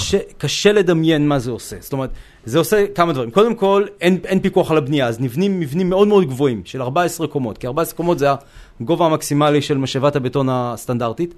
הם נבנים במרחקים של מטר אחד מהשני, אתה לא יכול לעבור, הכתפיים שלך, אתה עובר ברוחב כתפיים בין בניין בין 14 קומות לבניין בין 14 קומות. בלי, אנחנו לא יודעים אה, אתה מספר מתוך זה שטיילת שם. כן, כן, לחלוטין, אני שם מדי פעם. הם, אנחנו לא יודעים מה מצב היסודות של הבניינים הענקיים האלו. עכשיו, נמכרות שם דירות מאוד בזול. נוצר שם אזור שהוא מעין עיר מקלט. לכל מיני אנשים מהשטחים או מירושלים, שלא יכולים לגור או שלא רוצים לגור בירושלים כי רודפים אחריהם, כי מחפשים אותם, כי הם נשואים למישהו מהשטחים ו- והם לא יכולים לגור ריב ביחד חמולות, בוא בירושלים. בוא נגיד את האמת, הרבה הרבה מקרים של ריבי חמולות. הלוואי שהיה שם חמולות, הבעיה שאין שם חמולות. לא, אני אומר שם פליט- פליטים אה, של- פליטים של ריב- ריבי כן. חמולות, פליטים של ריבי חמולות, משת"פים, כל מיני אנשים שמחפשים מקלט והם עברו לגור שם. וככה נוצר מצב שיש לנו היום, אנחנו לא יודעים בדיוק כמה, הערכות מדברות על משהו בין 80 ל-100 אלף תושבים, שגרים מעבר לגדר ההפרדה, גרים גם שם, גם שם וגם באזור נוסף שבכפר עקב. הם, הם, בתנאי חיים פשוט בלתי אפשריים, העירייה לא מצליחה לאסוף שם את האשפה, ביוב זורם ברחובות. ביוב זורם ברחובות, הם, הם באמת, הם, ו- וכוחות הביטחון לא פעילים שם. כוחות הביטחון לא, עכשיו פתחו איזה תחנת משטרה ומנסים כן להתחיל ולפעול, אבל, אבל כוחות הביטחון, תראה, יש, היה לי חבר שם שנרצח, בהנה בבתא, שהיה איש מדהים, שניסה איכשהו לעשות שם שינוי, ו, כתבה ו, מעולה במוסף הארץ עליו. והוא נרצח לפני שנה וקצת. אה, אה, מה מה היו הנסיבות? ועד היום המשטרה? אפילו לא הגיעה לחקור את, ה, את, ה, את הזירה. נסיבות הרצח, יש על זה כל מיני תיאוריות. אני אני רוצה לעצור אותך כי זה דווקא מעניין אותי. מה הייתה הנקודה שבה גילית שהוא נרצח? איך גיליתי שהוא כן. נרצח? פשוט התקשר אליי מישהו וסיפר לי. מה, מי- מישהו מהשכונה? חבר? לא, דווקא, דווקא איזשהו פעיל ישראלי ש, שגילה את זה ו- והתקשר אליי. כמה זמן. אחרי שזה קרה? אה, שעות. הוא. נרצח, הוא נרצח בלילה כשקמתי בבוקר. צריך להבין שזה בן אדם שניסה לעשות שינוי לטובת התושבים בשועפאט, היה הפך להיות סמל שם של שינוי אזרחי, לא טרור. כן, כן, הוא פעל, הוא, הוא, הוא, הוא היה באמת בן אדם מיוחד שפעל, שבר כמה טאבואים, למשל של שיתוף פעולה, לא שיתוף פעולה במובן ה... הפלסטיני של המילה, אלא של, של ללכת ביחד עם פעילים ישראלים, עם הרשויות הישראליות, ללכת לבתי משפט, להיאבק על הזכויות שלנו, בלי להוריד את הדגל הפלסטיני, בלי לה, להגיד, אני פלסטיני ואני פלסטיני גאה, אבל אני דורש את הזכויות שלי ואני דורש שתפנו פה את ההשפעה. בשועפאט דגל פלסטין מתנוסס אה, בכל בית? יותר חמאס מאשר פלסטין, אבל כן. מזכיר. את הסיפור של אה, ג'וליאן מר. מזכיר, ג'וליאנו. ג'ו- ג'וליאן אומר? כן. מזכיר קצת, כן. מישהו כן. שניסה לה- להביא טוב על האוכלוסייה בלי לוותר על הכבוד הלאומי שלו, ובסוף מי ש- מי שרצח אותו, זה עבריין, כנראה עבריין מוס- פלסטיני. כן, כנראה שזה עבריין, אמ, שזה קשור גם לאיזשהו סכסוך משפחתי ולכל מיני אמ, אמ, סיפורים מאוד קשים שקרו שם במחנה, והכל נובע מתוך הסיטואציה הזאת של אנרכיה. זאת אומרת, ההסבר, אחד, אחד הסיפורים שבהם, אמ, אה, שמהם גוזרים את, אה, את ההסבר לרצח היה שהוא סייע לרופא שמנהל המרפאה המקומית הוצת. שפכו עליו בנזין והציתו אותו על ידי אדם שהתינוק שלו מת אה, במרפאה, אה, אה, אה, ובהה סייע לאותו רופא. והטענה הייתה שבהה אה, הלשין למשטרה, או איך שהמשטרה אה, גילתה דרכו מה, מי זה היה שהצית. את הרופא, ו, ובני משפחתו אה, החליטו לנקום את, ה, את הדבר הזה. זה, זה אחד ההסברים שככה רצים במחנה. אבל, שאלה- אבל זה נותן לנו רק, רק הסבר לאיזה מקום מטורף אנחנו חיים, איזה מקום מטורף הם חיים בו, שבו רופאים תראה, מה מוצתים. מה זה מקום מטורף? זה קרה בארץ. בוא- בוא זה נראה. קרה בירושלים, זה קרה... לא, העובדה שהמשטרה לא לא יכולה לחקור את זה, כי יש לך בעצם אזור שהוא חלק מהמדינה. המקרה שאתה מתאר כרגע, של רופאה כן, שהוצתה, רופא, רופא. לא, לא, בסדר, אני אומר, קרה בישראל. אבל הוא כן. נתפס מיד, כי המשטרה פה עובדת. ברור, זה- הכל בסדר. רגע, שאלה מנהלתית. כן. שאלה מנהלתית. הימ"מ יכול לעבוד שם כי זה משטרה. צבא יכול לעבוד שם? זה- זה לא, הצבא לא עובד שם כי זה שטח ירושלים. זה מה שאני אומר, הצבא לא יכול לעבוד שם. ניר ברקת רצה בזמנו שהצבא ייכנס ויעשה שם אסור לו. אבל הוא לא נכנס, לא. זה- זה חוק דמוקרטי, הרי הצבא לא יכול לפעול בתוך גבולות המדינה. יש, יש תוכנית של השר אלקין להחריג את שועפאט מ- מישראל, מירושלים, ולנסות איכשהו... כמו הגדר שנבנית עכשיו בגוש עציון, ש- שהחבר'ה של גוש עציון אומר, "י- ימנים ימנים, אבל אתם מחריגים אותנו ברור, החוצה. אז יש פה, יש פה איזשהו, יש כל מיני כוונות על איך לטפל ב, בבעיה הענקית הזאת שצמחה לנו מתחת ל- לרגליים. בעצם רק אבל- ימ"ס וימ"מ ומשטרה וזהו. לא, לא, משטרה לא נכנסת, זאת אומרת, מש, כשמשטרה נכנסת, כש, כשצריך להרוס שם בית, אנחנו מדברים על 3,000 חיילים, על מבצע לכיבוש המחנה מחדש, של, של 3,000 חיילים, אתה רואה שיירות של אוטובוסים, שיורדים שוטרים חמושים, לא, אני אומר, אם יצא משם... כובשים את המחנה, הורסים את הבית וחוזרים חזרה, זאת אומרת, אין אם- שם... אם עכשיו יצא- יצא משם כמה פיגועים, והצבא עכשיו צריך לפעול שם, הוא בעצם מסונדל על ידי לא, המשטרה, הרצון. במזרח ירושלים המשטרה פועלת. המשטרה, המשטרה. יש לך את הגדעונים ואת הימ"מ ואת הימ"ס, כן. אבל הצבא לא יכול לפעול שם. לא, לא, הצבא לא פועל. הצבא לא פועל בירושלים, לא. הסיטואציה שאתה מתאר, חוץ מאשר אה, להשפיע מאוד לרעה על חיי התושבים המקומיים, אה, איך היא משפיעה על ירושלמים? לצערי, שזה פשוט אקס טריטוריה וזה לא מזיז זאת אומרת, להם. אני, אני לא חושב שהם בקושי מודעים לקיום של הדבר הזה. אני חושב שהיא היא, היא צריכה להשפיע במובן הזה שכמה המילים של הפוליטיקאים שלנו נהיו זולות. כי הם, אה, אה, בזמן שראש הממשלה עומד ומצהיר שירושלים לא תחולק לעולם, והוא מצהיר שוב ושוב ושוב, כל יום ירושלים מחדש, יש חומה בגובה תשעה מטר, חומת בטון בגובה תשעה מטר שמחלקת את ירושלים היום, ומשאירה מאה אלף ירושלמים בצד השני של החומה. זאת אומרת, זה רק מראה על כמה, כמה זולות המילים של, ה, של, ה, של הפוליטיקאים שלנו, וכמה הפיקציה הזאת של ירושלים המאוחדת היא, היא, היא, היא, היא מגונה בעיניי. כשאתה, כשאתה אומר ירושלים מאוחדת ואתה בעצם זורק מחוץ לגדר את מי, ש, מי, לא, מי שלא נראה לך. וזה בדיוק העניין, שישראל סיפחה את ירושלים, אבל היא לא סיפחה את התושבים שגרים בירושלים. את, את הפלסטינים שחיים בירושלים הם לא חלק מישראל, הם עדיין לא חלק מישראל. אמ, אז, אז לקחנו רק את השטח, מי שגר אני. אני בכוונה, אתה יודע, בוא, בוא, בוא נשחק רגע, מכיוון שאתה חווה את המציאות הזאת אה, בגובה העיניים כבר תקופה מאוד ארוכה, אה, בוא נשחק רגע משחק של מציאות אלטרנטיבית. ובוא נדבר על ה... כי, כי זה, אתה יודע, תמיד כשאני יושב עם אנשים, בעיקר מהצד השמאלי של המפה הפוליטית, בפועל אה, יש מדיניות שרובה מדיניות אה, כוחנית ישראלית, אה, ימנית, במידה לא מבוטלת, ששולטת בכיפה הישראלית מאז 67, אוקיי? אה, ובכל הדיונים האלה תמיד מעניין אותי, אז מה כן צריך לעשות, אוקיי? אז אני, אני, אני אשחק רגע את המשחק הזה, ו, ובוא נדבר רגע על מה הדבר הנכון ביותר שאפשר לעשות גם במבט לעבר, זאת אומרת, אתה אומר, אוקיי, 67 נגמרה המלחמה, now what? מה, מה עושים? אה, וגם, בהנחה שהמצב היום הוא כבר מצב נתון, אה, שחייבים להתמודד איתו, מה, מה באמת פוליטיקאי או מדינאי כנה ו- ו- והגון שרוצה חיים טובים לכל מי שנמצא במרחב הזה, מה הוא כן צריך לעשות? הדבר הראשון שצריך, שהוא צריך לעשות זה להכיר בעובדה שיש 300 אלף פלסטינים שגרים בעיר הבירה שלו, ואז הוא צריך לעשות אחד מהשניים. אם הוא ימני, הוא צריך להגיד, אוקיי, אני, אני, הם, הם תחת אחריותי, הם גרים בבירה שלי, אני סיפחתי אותם, אני צריך לבלוע אותם עם, עם, עם כל המשמעויות של הדבר הזה. ואם זה אומר עוד שלושה ארבעה חברי כנסת אה, לסיעות הערביות, אז שלושה ארבעה חברי כנסת לסיעות הערביות. אם זה אומר ש, שמעכשיו ואילך לא ניתן יהיה לדבר עם האומה הפלסטינית כולה על הסדר שלום, כי הם לא יעשו הסדר שלום בלי, בלי ירושלים, אז זה מה שזה אומר. אבל פה- סיפוח. אני מתכוון סיפוח, סיפחנו כבר מזמן סיפוח של לא, סיפוח התושבים. רשמי, אמיתי. סיפחנו, סיפ... מדינת ישראל לא, לא, לא, מגיעה... מדינת, ישראל- מדינת, ישראל... אה, לא, לא, אני מדבר על ירושלים. כן, אני מדבר על לקחת את השלבים האלה בירושלים- ובאמת להשתלט על המקום הזה כאילו זה עיר ישראלית. לא, אבל... זה, ירושלים מה- היא עיר ישראלית. לא, אני זה- אומר, זה לא הבנתי, קרה- שועפאט- זה קרה- זה קרה בכל מובן מלבד האנושי. לא הבנת אותי, הגדר, שועפאט בצד השני. אני אומר, לתקן את הגדר ולהכניס אותה בפנים, אם אתה אומר לא, שזה לא, חלק אני לא מדבר- מהמדינה אני לא שלך. מדבר עכשיו על שופט, אני מדבר בכלל על מזרח ירושלים. אם אתה אומר ירושלים מאוחדת והיא שלנו, אז, אז, אז תספר, אז שבאמת תהיה שלנו, שהם יהיו אזרחים, שהם יהיו חלק מאיתנו, כי הם לא חלק מאיתנו. אנחנו חיינו זה- באיזה זה- מין זה חצי... ב- זה בעיניך הפתרון הימני? לא, זה, זה בעיניי הפתרון הימני ההגון. אם אתה בן אדם הגון, אם אתה ימני הגון, ואתה אומר לעצמך, אוקיי, זה מה שיהודה גליק אגב אומר. זה מה שיהודה גליק אומר, זה מה, שחבר, זה מה שה- שהנשיא ריבלין אומר. אמ, אה, כן, ריבלין רוצה לאזרח את אה, ריבלין כל אומר מזרח בסופו ירושלים? של דבר, כן, זה... משה זה- ארנס זה אמר את זה הרבה שנים. זה מה שאנחנו צריכים ללכת אליו. אמ, זה הפתרון הימני ה- נאום ההגון. השבטים של אה, ריבלין. זה, זה, כן, הוא אומר, אם, אם הם חלק מאיתנו, אז הם חלק מאיתנו. זאת אומרת, אי אפשר לח- ל- ל- לשחק אותה כאילו אנחנו ירושלים מאוחדת, אבל אל, ת- עד כאן, אל תצביעו לכנסת. כן. זאת אומרת, זה, זה מאוד לא הגון.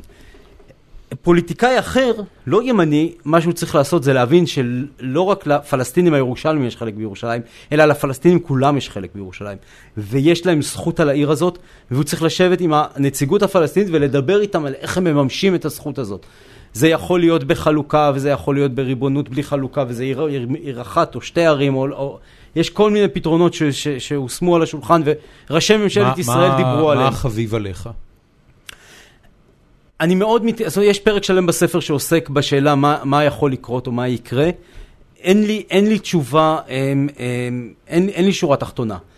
אבל אני חושב שהיום כל מי שעוסק בנושא הזה ברצינות מבין שהחלוקה הקשיחה, כמו שהשמאל הציוני אה, ככה אה, החזיק בה משיש, לא יודע, משנות ה-80 בערך, של חלוקה באמצעות גדר ומסופי גבול ומצלמות ושל שתי ערים, אל-קודס וירושלים, בירת פלסטין ובירת ישראל, החלוקה הקשיחה הזאת לא, לא תוכל לעבוד היום. זאת אומרת, אנחנו כבר עברנו, הרכבת הזאת עזבה את התחנה וירושלים קשה, ירושלים בהרבה מובנים היום יותר מאוחדת ממה שהייתה אי פעם. זאת אומרת, השמאל הרבה פעמים אוהב לטעון, ירושלים לא מאוחדת ואין קשרים בין שני חלקי העיר, וזה לא נכון. זאת אומרת, היום...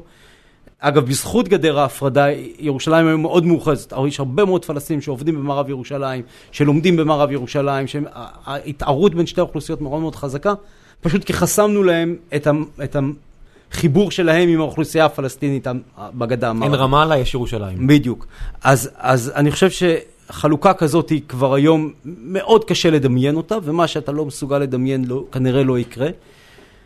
אני כן יכול לדמיין בעתיד פוליטי אחר, באופק אחר, איזושהי חלוקה של הריבונות, בלי חלוקה פיזית בשטח. זאת אומרת, אתה תוכל לעבור לצד השני, אבל אתה, כשעברת לצד השני, אתה צריך לדעת שאם אתה עושה תאונת דרכים, אז מי שיגיע לך זה שוטר פלסטיני ולא שוטר ישראלי.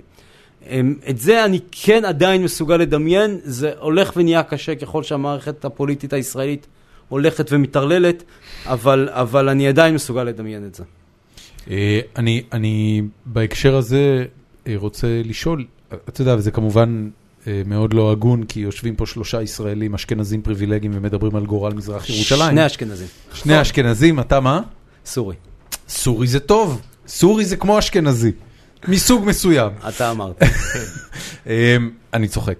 בקיצור, האם, אם, אם היו עושים משאל בקרב תושבי מזרח ירושלים, מה לדעתך הייתה התוצאה המועדפת מבחינתם? אזרוח מלא או... אז אני לא צריך לנחש, כי עשו משאלים כאלו. מי עשה? מכון וושינגטון עשה סדרה של משאלים כאלו. למי שלא מכיר, מה זה מכון וושינגטון? מכון וושינגטון זה איזשהו מכון אמריקאי עצמאי כזה. think tank. think tank אמריקאי, כן, אבל הוא, הוא, הוא, הוא לא think tank שמזוהה מפלגתית, אם אני, אם אני זוכר נכון. אז הוא עשה סדרה של מחקרים כאלו יחד עם מכון פלסטיני, והוא הגיע לתוצאה, הסקרים האלה אני חייב להגיד מאוד מאוד שנויים במחלוקת מבחינה מחקרית, יש עליהם הרבה מאוד ביקורת על המתודולוגיה שלהם ועל מי נבחר, לה, לא משנה, נשים את זה רגע בצד. ו... אתה, אתה קראת את, את שיטת המחקר של המחקרים האלה? כן. ואתה סומך עליהם? אני לא, אני לא סטטיסטיקאי, מישהו, כן סטטיסטיקאי אומר לי, תקשיב, יש פה כמה דברים מוזרים. אני יודע מה שיעור הנוצרים בקרב המשיבים, הבנתי. גרף הגילאים, דברים כאלו. כן. אבל נשים את זה בצד רגע, כי אני, אני אגיד לך גם למה אני שם את זה בצד, כי מ, מ, מ, משנה לשנה אנחנו כן רואים עלייה במספר האנשים ש, ששואלים אותם את השאלה, בהינתן שתי מדינות, ישראל ופלסטין, איפה תעדיף לחיות, בישראל או בפלסטין? ואנחנו רואים עלייה במספר הפלסטינים שאומרים ישראל. וניר ברקת אוהב מאוד לנפף בסקר הזה, ואתם רואים, אנחנו הגענו כבר ל-39% ישראל ו-35% פלסטין, או משהו כזה. עברנו. ומה, עוד 30% אומרים, עזוב אותי באמא שלך? למה זה כזה? ממש ככה. למה זה כזה, למה זה דבר כל כך מעורר גאווה אצל ניר ברקת? כי ניר ברקת אומר לעצמו, אם אני רק מגיע ל-50%, אני מוריד אחת ולתמיד את, את הסוגיה של ירושלים מעל הפרק. כי, כי מה, מה מדינות אירופה יגידו לנו? תחלקו את ירושלים, אבל הפלסטינים בעצמם לא רוצים את חלוקת ירושלים, אז מה אתם מדברים איתנו? זה בדיוק השאלה ששאלת. וה... אבל, אבל פה יש לי, פה יש לי איזה הערה שאני חייב להגיד לגבי, לגבי הסקר הזה. הסקר, כש, כשאתה נשאל לגבי שאלה עתידית, הכל, זה, זה נורא תלוי בדמיון שאתה מסוגל לדמיין. וכשאתה נשאל איפה אתה רוצה לחיות בפלסטין, אז מה שאתה מדמיין זה מה שאתה רואה בשטחים. זה מה, זה מה שאתה רואה תחת הרשות הפלסטינית. ואתה, ואתה אומר, ושואלים אותך ישראל, אז מה שאתה מדמיין זה מערב ירושלים. ובהינתן ששני הדברים האלו, ואתה מכיר את שני הדברים האלו לא רע, כי אתה גר בירושלים, ברור מה תהיה התשובה שלך. אז, אז אני אומר, כש... בהינתן פלסטין אחרת, בהינתן ישראל אחרת וירושלים, ואם תשאל שאלה מורכבת יותר, האם תעדיף לחיות עם דגל פלסטיני מעל הבית שלך, אבל שתוכל להמשיך לעבוד בירושלים מתי שתרצה ולעבור, לעשות מנגל בגן סאקר מתי שתרצה, מה תהיה אז התשובה? זאת אומרת, זה, זה, שאלו, זה, זה דברים מאוד מאוד מורכבים, ועדיין אני, אני כותב הרבה על, ה, על מה שאני קראתי תופעת הישראליזציה של מזרח ירושלים, שבגלל, בעיקר גדר ההפרדה, אבל מעוד סיבות, יש בלי ספק פנייה מערבה של הפלסטינים בירושלים, שמתחילים להסתכל על מערב ירושלים ומתחילים להפוך לקהילה שונה במקצת, גם מהפלסטינים בגדה המערבית וגם מערבי, מערביי ישראל, הם מין איזה מין אה, קהילה היברידית כזאת, שיש לה מאפיינים של שתי הקהילות האלו ביחד, וזו תופעה חדשה יחסית של העשור האחרון, מאז גדר ההפרדה, והיא, והיא תופעה מאוד מאוד חשובה לעתיד של ירושלים. מהבחינה הזאת, אה, אתה חושב שבפרספקטיבה נניח של 30 שנה, אה, מצבם של תושבי מזרח העיר מאז שנתניהו בשלטון השתפר או החמיר? אני יודע שזה קשה לך להגיד את זה. לא, לא, קשה להגיד. אני, חושב שב... תראה, אני לא יודע להגיד לך 30 שנה, אבל אני יודע להגיד לך, נגיד, על, ברקת, אני חושב שמצבם השתפר. אני חושב שבהרבה... כתוצאה מפעולות שלו? ספציפיות? כן, אני חושב שברקת, בניגוד, ל... וזה עולה לי בדם להגיד, להגיד דברים טובים על ברקת, תעריכו את זה, כי אני לא מאוהדיו הגדולים, אבל אה, ברקת, בניגוד לקודמיו בתפקיד, העז להכניס את הידיים, במהלך קדנציה הראשונה לפחות, העז להכניס את הידיים למקומות שקודמיו לא העזו. יש לך דוגמאות כאלו? כן, למשל בנושא התכנון והבנייה. ברקת דיבר על הלבנת בנייה, הרי רוב הבנייה במזרח ירושלים היא בלתי חוקית. נכון. כי אי אפשר היה לקבל היתרי בנייה. ו... אמ, אמ, והוא הכריז על תוכנית שבסופו של דבר לא יצאה לפועל, והוא לפחות ניסה על תוכנית של הלבנת בנייה. אומרת, באמת מי- ניסה? אני מאמין שבקדנציה הראשונה שלו הוא באמת ניסה. יש דברים אחרים שהוא, שהוא כן, שהצליח קצת יותר, בנושא תשתיות, אמ, אמ, אה, בתי ספר קצת, בשיפור תשתית המים, דברים כאלו. אפשר, אבל כמה. אפשר לעשות נורמליזציה באזור שהפעולה היומיומית תחייב אותך בעצם בפעולה ביטחונית כבדה? אז בחלק מהשכונות היום זה לא דורש פעולה ביטחונית כבדה. אמ, אה, זה פייר לשלוח עובדי סניטריה או דברים כאלה, או בזק שאני יודע שמפחדים להגיע לשם או כאלה, למקומות שבאמת הדרגת סיכון בהם היא גבוהה מאפס, מה שנקרא. ממילא, רוב עובדי הניקיון והתחזוקה בעיריית ירושלים הם ממילא פלסטינים ממזרח ירושלים, כך ש... הם גם בני אדם. אין, לא, לא, לגמרי, אבל, אבל הסכנה להם היא פחותה מאשר ועדיין. אני אומר, יש פה- איזושהי לא, סוגיה. רגע, מה- זה ועדיין? כמה פגיעות היו בעובדי סניטריה בירושלים בשנים האחרונות? אין, אין, אין, אין, אין תופעה כזאת. זאת אומרת, הבעיה של מזרח ירושלים היא, היא בעיה אחרת. הבעיה שצמחה פה עיר, צמחו פה שתי ערים מאז 67, אנחנו מספחים שטח ענק ב-67, מלא מלא מלא גבעות ריקות. והגבעות האלה מתכסות בחמישים שנה האלו. עכשיו, במה הן מתכסות? הן מתכסות בשתי ערים שונות. מצד אחד הן מתכסות בשכונות ישראליות מאוד מאוד מתוכננות, שמגיע משרד השיכון עם בולדוזרים גדולים, מגלח אותם, בונה שכונה אחת גדולה, מתוכננת על עם איזה כל שכונה אנחנו התשתיות. מדברים? הכפר הדר וכאלה? על- לא, זה רחוק. לא, לא, על, על גילו, רמות, אוקיי. ארמון הנציב, גבעת זאב, גבעת, אה, פסגת זאב. מעלה אה, אדומים גם נחשב? מעלה אדומים מחוץ לירושלים. אה, כל השכונות שנבנו, השכונות היהודיות הגדולות שבהן חי רוב הציבור היהודי היום בירושלים. זה מצד אחד. מצד שני, הכפרים הפלסטינים הקטנים שהיו ב-67 הולכים ומתפתחים כפבלות הם, הם. ברזיל, ברזילאיות. לא מכוח תכנון כלשהו, אלא מכוח חמולה שמגייסת זה בדיוק כמו ברזיל, שאנשים בלי תכנון בנו שם מה שהם רוצים. הכנופיות שולטות. השלטון. איבד איבד כל תקווה לשנות, אז הוא מתייחס ואז אליהם אתה כמו אויבים. מסתכל בצילום אוויר, ואתה רואה, ועשיתי מצגת שלמה כזאת של, של צילומי אוויר של ירושלים, ואתה רואה שתי ערים, אתה רואה מצד אחד אספלט שחור, עם- עם- עם גינות, עם בתי ספר, שכונה מסודרת, ומטר משם, איזה מין גוש לא ברור של מבנים אחד על השני, בלי, הרוב זה שבילי עפר, פחונים, בלי שום שטחי, שטחים ציבוריים, בלי שטחים ירוקים. ו- ו- ו- ועכשיו איך אתה, איך, אתה, איך, אתה בכלל, איך אתה בכלל מגיע לטפל במקומות האלה? איך אתה מכניס משאית אשפה לשכונה שאין לה, שאין לה כבישים? איך אתה, איך אתה, איך אתה מעביר מה- קו מה מים? אגב הם בין- עושים? אז הפלסטינים בירושלים פיתחו באמת יכולת מעוררת השתאות של הסתדרות איכשהו. זאת אומרת, אין לנו, אין לנו היתר בנייה, אז אנחנו מגייסים את כל הגברים במשפחה ואנחנו בונים בית בסוף שבוע כשהפקחים לא נמצאים. מותחים קו חשמל מפה וקו מים מפה, והם פיתחו איזו יכולת באמת על אנושית של להסתדר בתנאים מאוד מאוד קשים. הצורך הוא אבי ההמצאה. לגמרי. עכשיו, אבל עם תהליכי הישראליזציה, צריך להודות, הם הולכים ומתמסדים. זאת אומרת, אז יש איזה שהם ניסיונות למסד את השכונות ולייסד, ולבנות בתי ספר ומתנסים, ו... וזה עדיין טיפה בים, כן, אתה רואה, אתה, זה, זה, זה לא משתנה באמת, אבל עכשיו, יש לפחות איזה מאמץ. כל, כל האזורים האלה של מזרח ירושלים, האזורים הפלסטינים של מזרח ירושלים, הם אזורים שמן הסתם לא משלמים מיסים. זאת אומרת, אין שם גבייה לא של נכון. ארנונה. לא, הם כן? לחלוטין כן. אני אגיד לך גם למה כן. איך עושים את כי זה? בניגוד אליך, שאתה אזרח ישראלי, האזרחות שלך היא מאוד מאוד קשיחה. אתה לא יכול, אפשר, אתה, לא- אתה לא יכול להיפטר ממנה. נכון. די קשה להיפטר מאזרחות ישראלית. תושבי מזרח ירושלים, אני מזכיר שוב, הם לא אזרחי מדינת ישראל. זאת אומרת, התושבות שלהם היא תושבות זמנית מכוח חוק הכניסה לישראל. משמע, הם במעמד של. תיירים ירדנים, שביוני 67 החליטו משום מה, לא יודע למה, לבקר. לבקר ולהתיישב בשטח ישראל.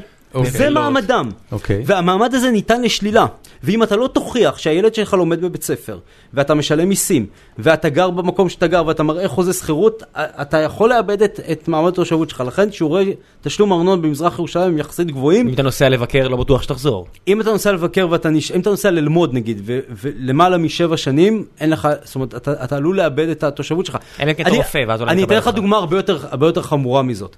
אמ, אמ, אם אתה גר בטעות בצד השני של הרחוב, ובטעות אמ, אמ, אה, ה- הקו הגבול המוניציפלי עובר באמצע הרחוב, אז אתה איבדת את התושבות כי אתה גר בשטחים, אתה עברת לצד השני. יש לי מקרה שאני מביא בספר על משפחה מכפר עקב, שקו הגבול עובר לה בתוך הבית. זאת אומרת, קו הגבול, בניגוד לקו הירוק, שהיה איזה מפה שמשה דיין ועבדאללה טל ציירו עם איזה, איזה עיפרון אדום, קו הגבול 67 הוא קורדינטות, זאת אומרת, הוא, הוא קו מדויק. וקו הגבול עובר באמצע הבית, בא ביטוח לאומי, אבל אנחנו צריכים לשלול להם את התושבות, כי הם לא תושבי ירושלים, הם גרים בשטחים.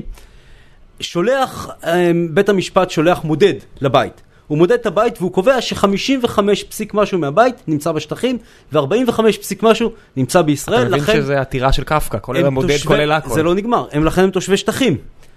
בא הזוג, זה היה זוג קשישים, הם אומרים, תקשיבו, זה נכון ש-55% הם בשטחים, אבל חדר השינה והמיטה שלנו נמצאים בשטח ישראל, ואנחנו ממילא אנשים חולים וזקנים, אנחנו ממילא ישנים בצד הישראלי. בית המשפט אומר להם, עד כאן, אל תגזימו.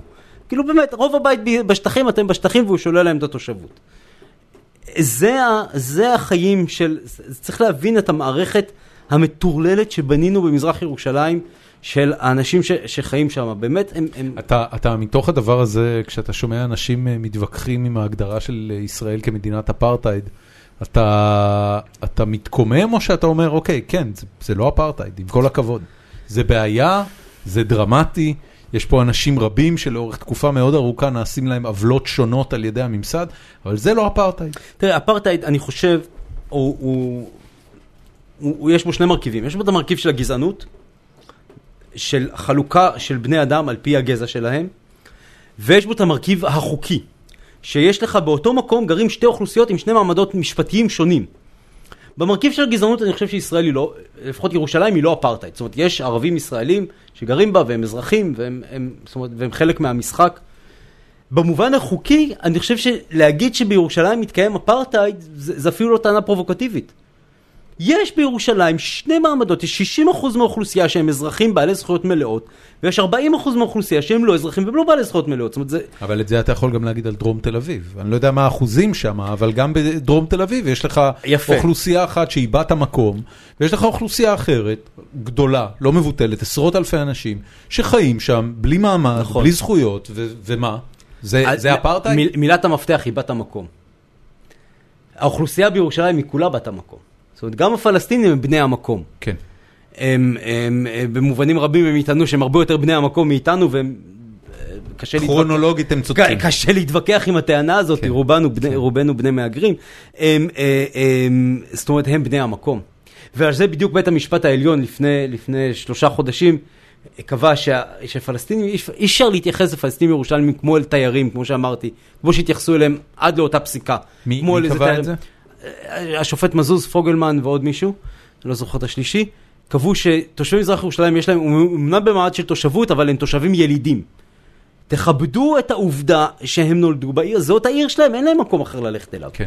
זה לא שאם אתה, אם אתה, זה לא שיש להם אזרחות אריתראית, או סודנית, אין להם, אין להם מקום אחר, כן. זה המקום שלהם.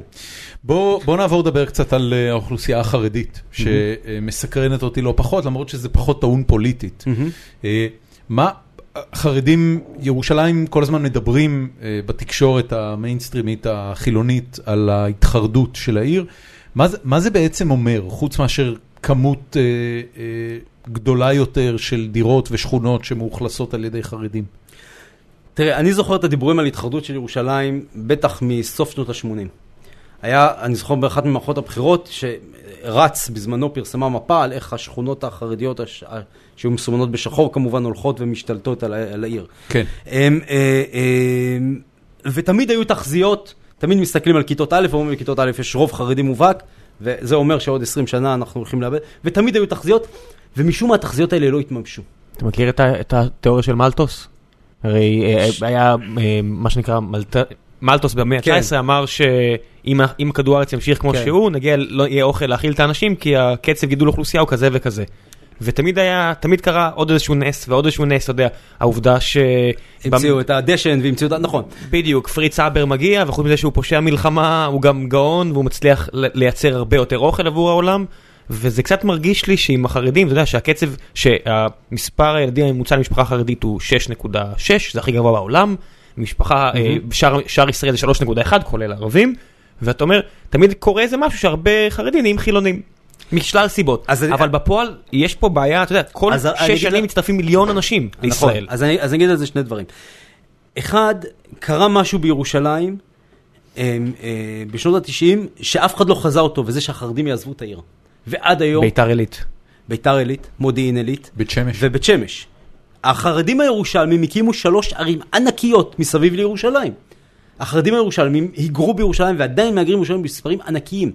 זה דבר אחד. דבר שני שקרה, וזה אני עשיתי ראיון נורא מעניין, עם, יש את אשת המספרים של ירושלים, קוראים לה מאיה חושן, עובדת המכון, מכון ירושלים, שכל שנה עושה את השנתון שנתון סטטיסטי לירושלים. וכל שנה שיעור החרדים עולה. והיא מספרת, תמיד כשהם שמים את השנתון זה תמיד בשעת לילה מאוחרת, ואז היא חוזרת הביתה דרך רחוב, המכון נמצא ב, ב, ברחוב רד"ק, והיא הולכת הביתה דרך רחוב עזה. והיא גרה במורד מורד רחוב עזה. היא מספרת לי שבכל שנה, אמנם בסוף היא כותבת ששיעור החרדים עולה, אבל כשהיא חוזרת הביתה בדרך ברחוב עזה, היא רואה שנפתחת עוד מסעדה ועוד מסעדה ועוד, והיא אומרת, אני זוכרת שפה היה רק חנות כובעים, היום יש שם מסעדה שמוכרת שרימפס. הם, הם, אה, זאת אומרת, קרה משהו שהחילונים לא ויתרו על ירושלים כל כך מהר. זאת אומרת, וזה גם משהו שלא צפינו. נבחר ראש עיר חילוני, אחרי קדנציה של ראש עיר חרדי, פתאום נבחר ראש עיר חילוני, והחילונים על ירושלים, מסתבר שהם לא עוזבים את העיר כל כך מהר. עכשיו, מה שצריך לזכור על ירושלים, שזה הרבה פעמים אנחנו שוכחים שזו עיר ענקית. זו העיר הערבית הכי גדולה בישראל, פי ארבע מנצרת. העיר הדתית הכי גדולה בישראל, העיר החרדית הכי גדולה בישראל, לדעתי פי שלוש מבני יש, ברק. יש פי שלוש חרדים בירושלים מאשר בני ברק? כן, ועיר החילונית בסך הכל השנייה בגודלה בישראל אחרי תל אביב. ולא בהפרש גדול. ולא בהפרש גדול. זה- לא, אני חושב אני חושב בהפרש שתל אביב גדול. זה 400 אלף לעומת 250 או 300 נגיד של 200 ירושלים. אלף ירוש- אה, ירושלים. אוקיי, זה כן. זאת אומרת, עדיין עם כל העזיבה של הירושלמים לתל אביב, יש עדיין עיר גדולה של 200 אלף חילונים כי- בירושלים ולא הלכו לשום מקום. ואני אגיד יותר מזה, בקרב הגדול על השבת, חד משמעית החילונים ניצחו. כשאני גדלתי בירושלים, באמת לא היה לאן ללכת בשבת. באמת. זאת, הייתה מסעדה אחת שהיית צריך לקנות את הכרטיסים מראש, והיית בא עם כרטיס והיית יכול לקבל ארוחת צהריים. אני זוכר שנפתח הסינמטק בשבת באיזו התרגשות. זה היה שיש- רוני היה פה לפני שבוע, הוא אמר שלא היה נקודה מסעדות בארץ לפני, אתה יודע, בשוק... אז, אז א' זה נכון, ו- אבל, אבל חד משמעית הציבור החילוני ניצח במאבק ירושלים. היום יש לך 15 קולנועים שעובדים, מסכים, לא קולנועים, מסכים שעובדים במתחם קולנועים גדול כזה. זה עד הכנסת? לא, זה ב-yes planet. אמ, אה, ויש, לא, דווקא זה שליד הכנסת סגור בשבתות. אה, יש לך מתחם גדול במתחם התחנה הראשונה ב- ב- באזור תיאטרון החאן שם שפתוח בשבתות, ויש לך באמת מסעדות, למעשה מישהו אמר לי, זה נתון שצריך לבדוק אותו, אבל שמלבד תל אביב וירושלים יש הכי הרבה מקומות שפתוחים בשבת בארץ. אני, אני משוכנע שחיפה לוקחת, אבל אני, אני לא אתווכח. בטוח, אני לא בטוח, בחיפה, אני- בחיפה אני לא יודע, צריך להסתובב בשבתות, לא הרבה מקומות פתוחים. עכשיו, אני לא יודע, יוצא לך עדיין? זו שאלה מאוד באר. שבע למשל כמעט ואין כלום. עכשיו יש אני, יותר, אני, אבל... אגיד לך, אני אגיד לך מה מאוד היה מאפיין את חיפה, אה, לפחות כשגדלתי בה, אה, עד אה, אמצע שנות ה-20 שלי. בחיפה מקומות פתוחים נורא מאוחר. שזה דבר מאוד מוזר, אתה יודע, עברתי לתל אביב וגיליתי שהסיכויים שלך למצוא אה, אה, מקום אוכל שאתה אוהב, פתוח אחרי חצות, הוא מאוד מאוד נמוך. כן. בחיפה עד היום, מעניין. תקשיב, בחיפה, אה, וזה באמת, אה, זה אנומליה, אני לא יודע להסביר את זה, אבל קודם כל, כל רחוב העצמאות, השווארמיות ובית המאפה של משה וכל המקומות האלה, 24 שעות, לא מעניין. מעניין אותם כלום. מעניין. בכרמל, סנדוויץ' בר, בורקס העגלה, מרכז חורב, כל השווארמיות וכל הבורקסיות, זה הכל, זה הכל street food, אבל הכל פתוח כל הלילה, או לפחות עד 4-5 לפנות בוקר. מעניין. זאת אומרת, כשאתה גומר בילוי בחיפה, מגוון האופציות שיש לך ל munchies של 2-3 לפנות בוקר בתור אה, אה, teenager או בן 20 ו... הוא גדול מאוד. הגעתי לתל אביב, אמרתי, אוקיי, מה יש? כאילו, זה או אבולעפיה, שזה, אתה יודע, העולם. עד יפו, או כלום. מעניין. אין לך כאילו את המקומות האלה בתל אביב, זה תמיד היה נורא מוזר, לא משנה, היום כבר יש יותר בתל אביב ו... ותמיד יש ברסרי. אמ, אז זהו, אז, אז, אז אני אומר, את הקרב על, על, על זה ניצחנו, את הקרב על השבת ניצחנו. איפה, אז אני, אני, אז אני אומר, הבעיה של התחרדות ירושלים היא לא כזאת גדולה כמו שאנחנו מדמיינים, זה לא שירושלים הולכת ליפול לידי החרדים. איפה כן יש לנו בעיה, ובעיה חמורה, זה הבעיה הזאת של התחרדות השכונות. מה זה אומר? התחרדות השכונות זה אומרת שכניסה של מספרים גדולים של משפחות חרדיות לתוך שכונה חילונית, אז הם משנים את הדרישות של המרחב הציבורי? ואז המרחב הציבורי משתנה. והבעיה שאתה מרגיש זר במרחב הציבורי שלך. אתה יודע, ישבתי עם אה, חברים ב- במנהטן בניו יורק לפני שבוע וחצי, והם סיפרו לי שבניו ג'רזי, ובחלקים מסוימים מ state of בניו יורק, קורה אותו תופעה. אתה יודע, הרבה פעמים אתה שומע אה, חילונים אומרים, תראה אותם, רק בארץ הם לא, הם ככה, בארצות הברית הם עובדים כמו טאטאלה. ואז אתה יושב ושומע שב state of New Jersey יש לך ערים שלמות, יישובים שלמים, שזה מתנהל לגמרי ככה, יישובים של חרדים שמסרבים לעבוד, חיים על הרווחה הסוציאלית, אה, משתלטים על שכונות, מודיעים לתושבים שם שהם הם צריכים לעזוב אחרת, ממש מודיעים להם, תקשיבו, אנחנו ניקח פה את כל הבתים, תעזבו עכשיו לפני שלא יהיה לכם נוח פה. ואני מספר ואומר, ואיך מקבלים את זה? אפילו אנחנו נהיים קצת אנטישמים, אז תאר לעצמך איך מקבלים את זה שאר האנשים. אז אני לא מכיר את התופעה, איזו תופעה מדהימה מאוד יכול להיות שזה בעיניי. אנק- אנקדוטיאלי והם כולם התאגדו וסיפרו לי את זה לפני כן, אבל... זה נשמע מאוד לא אמריקאי, מה שאתה מתאר. אני תשלח לך את הכתבה, כי עשו על זה, גם קראתי על זה לפני כן, בארץ, על העיר ההיא בניו ג'רזי, שפשוט. השתלטה על העיר. כן. החבר'ה פשוט השתלטו על העיר והעיפו את כולם, והם חיים שם בגלל שצריך למנות, אתה יודע, מישהו בתפקיד כזה וכזה ציבורי, אז הוא זכאי למשכורת ציבורית יחסית גבוהה. ואז אתה יודע, כל הדברים שאנחנו רואים פה בארץ, עם הכשרות ועם כל הדברים האלה. אז, אז כן, אז בירושלים אנחנו רואים את זה לא בצורה הזאת, אבל אנחנו רואים את התופעה הזאת, והיא תופעה שמאוד מציקה לאנשים שחשים שהמרחב שלהם משתנה, השכונה שלהם, הרחוב שלהם נראה אחרת פתאום, הגן, אתה, אתה הולך לשחק עם, עם הילדים בג- בגינה ו, ופתאום כולם מדברים יידיש או כל מיני, זאת אומרת, זה תופעות שהן הן- הן מטרידות והן והן גורמות לתחושה מאוד לא נעימה לציבור החילוני, אה, אה, וזו, אני חושב, זו הבעיה הקשה של, של, של העימות בין החרדים לחילונים בירושלים. בניגוד לפלסטינים, הצלחנו לתעל את העימות הזה למגרש הפוליטי. זאת אומרת, אנחנו, יש לנו כלים איך להתנהל, אנחנו לא צריכים לזרוק בקבוקי תבערה אחד על השני. אה, הפלסטינים לא חלק מהמגרש הפוליטי, בגלל זה הבעיה היא שם הרבה הרבה יותר חמורה. אבל, אבל הם, הם, בהינתן המ- ה- ה- הסטטוס קוו הקיים, אני חושב שזו הבעיה הקשה שאיתה אנחנו צריכים להתמודד, ואין לזה כרגע פתרון אה, אה, על המדף שאפשר... שאפשר אה, אתה יודע, אני, אני, אה, אה, לי יש תזה שלא מבוססת על שום דבר חוץ מתחושת הבטן שלי, שמה ש, שהחרדיות צריכה כדי אה, להתערות טוב יותר במרחב הציבורי הישראלי זה אינטרנט. זאת אומרת, בסופו של דבר, כשאתה חושף אנשים לעולם שמחוץ לבועה שהם חיים בה, אה, הם, הם, אה, הם יאמצו חלק מהדברים הטובים שהם רואים בחוץ, כי מה לעשות, אנשים רוצים חיים טובים והם שואפים לזה. ו, ולאט לאט החומות האלה פשוט צונחות. אתה רואה משהו ב... חד משמעית, כן. כל תהליכי הישראליזציה שתיארתי במגרש הפלסטיני קורים בסדרי גודל לאין שיעור הרבה יותר גבוהים במגרש הח- החרדי. זאת אומרת, יש, יש שכונות אה, שאתה, שאתה רואה בהן חרדיות אחרת? חד משמעית, החרדיות היום היא כבר אחרת. זאת אומרת, החרדיות הישראלית השתנתה במידה כזאתי, ש, שאנחנו אנחנו בקושי מצליחים לת- לתאר אותה כבר, כי השוליים שלה כל כך רחבים. זאת אומרת, מצד אחד יש לך נטורי קרתא, מצד שני יש לך חרדים מודרניים עובדים ויש לך כל כך הרבה גווני ביניים שנורא קשה כבר להגיד מה זה חרדי. היום פנה אליי ילד בן 19 ששומע את הפודקאסט שלנו כבר תקופה, לא אציין את שמו, והוא שאל אותי, תגיד, אם אני רוצה להיכנס למעגל העבודה, מה כדאי? מדעי המחשב, הנדסת חשמל, אני לא יודע כלום לגבי העולם הזה, תדריך אותי מה כדאי, כי הוא, שמע, כי הוא שומע, כנראה שומע גם את הפרק הזה, כי הוא שומע את הפודקאסט הזה. אוקיי. אז י- יש באמת ביקוש, ואני מנחש שהאינטרנט, אם יש, אנחנו יודעים שהרבנים הובסו בקרב על האינטרנט, אנחנו רואים את האתרים החרדיים ואת, ה- ואת הרשתות תקשורת החרדיות. אה, אה, ואני חושב שלטלפונים החכמים יש חלק גדול במשחק הזה, ואנחנו יודעים שלפני משהו כמו שנתיים עברנו כבר את ה-50% גברים עובדים במגזר החרדי. עכשיו לצערי הדבר, זה, זה, זה, זה אולי עוד פעם יורד כי, כי הממשלה פשוט מזרימה כל כך הרבה תקציבים לישיבות שזה, שזה ממש מצליח להטות את הכף. אבל אפילו חלק מתהליך ההתחרדות של השכונות נובע מהתופעה הזאת, כי החרדים אומרים לעצמם, אני לא רוצה לגור ליד המשוגעים למאה שערים, אני לא כמוהם, אני כמו הישראלים, אני רוצה, אני, אני רוצה שלבן שלי גם תהיה בריכת שחייה, ואני רוצה שה, שהבן שלי גם יוכל ללכת לחוג ג'ודו. למה אני לא יכול, למה במתנ"ס שלי בשכונת גאולה אין חוג אז ג'ודו? תהיה עובד חב"דניק. מה כן, אה, מה כן שורד מאורח החיים החרדי ב- בטרנספורמציה הזאת? אז- אז אינטרנט נכנס פנימה, הלבוש עדיין נשאר אותו דבר?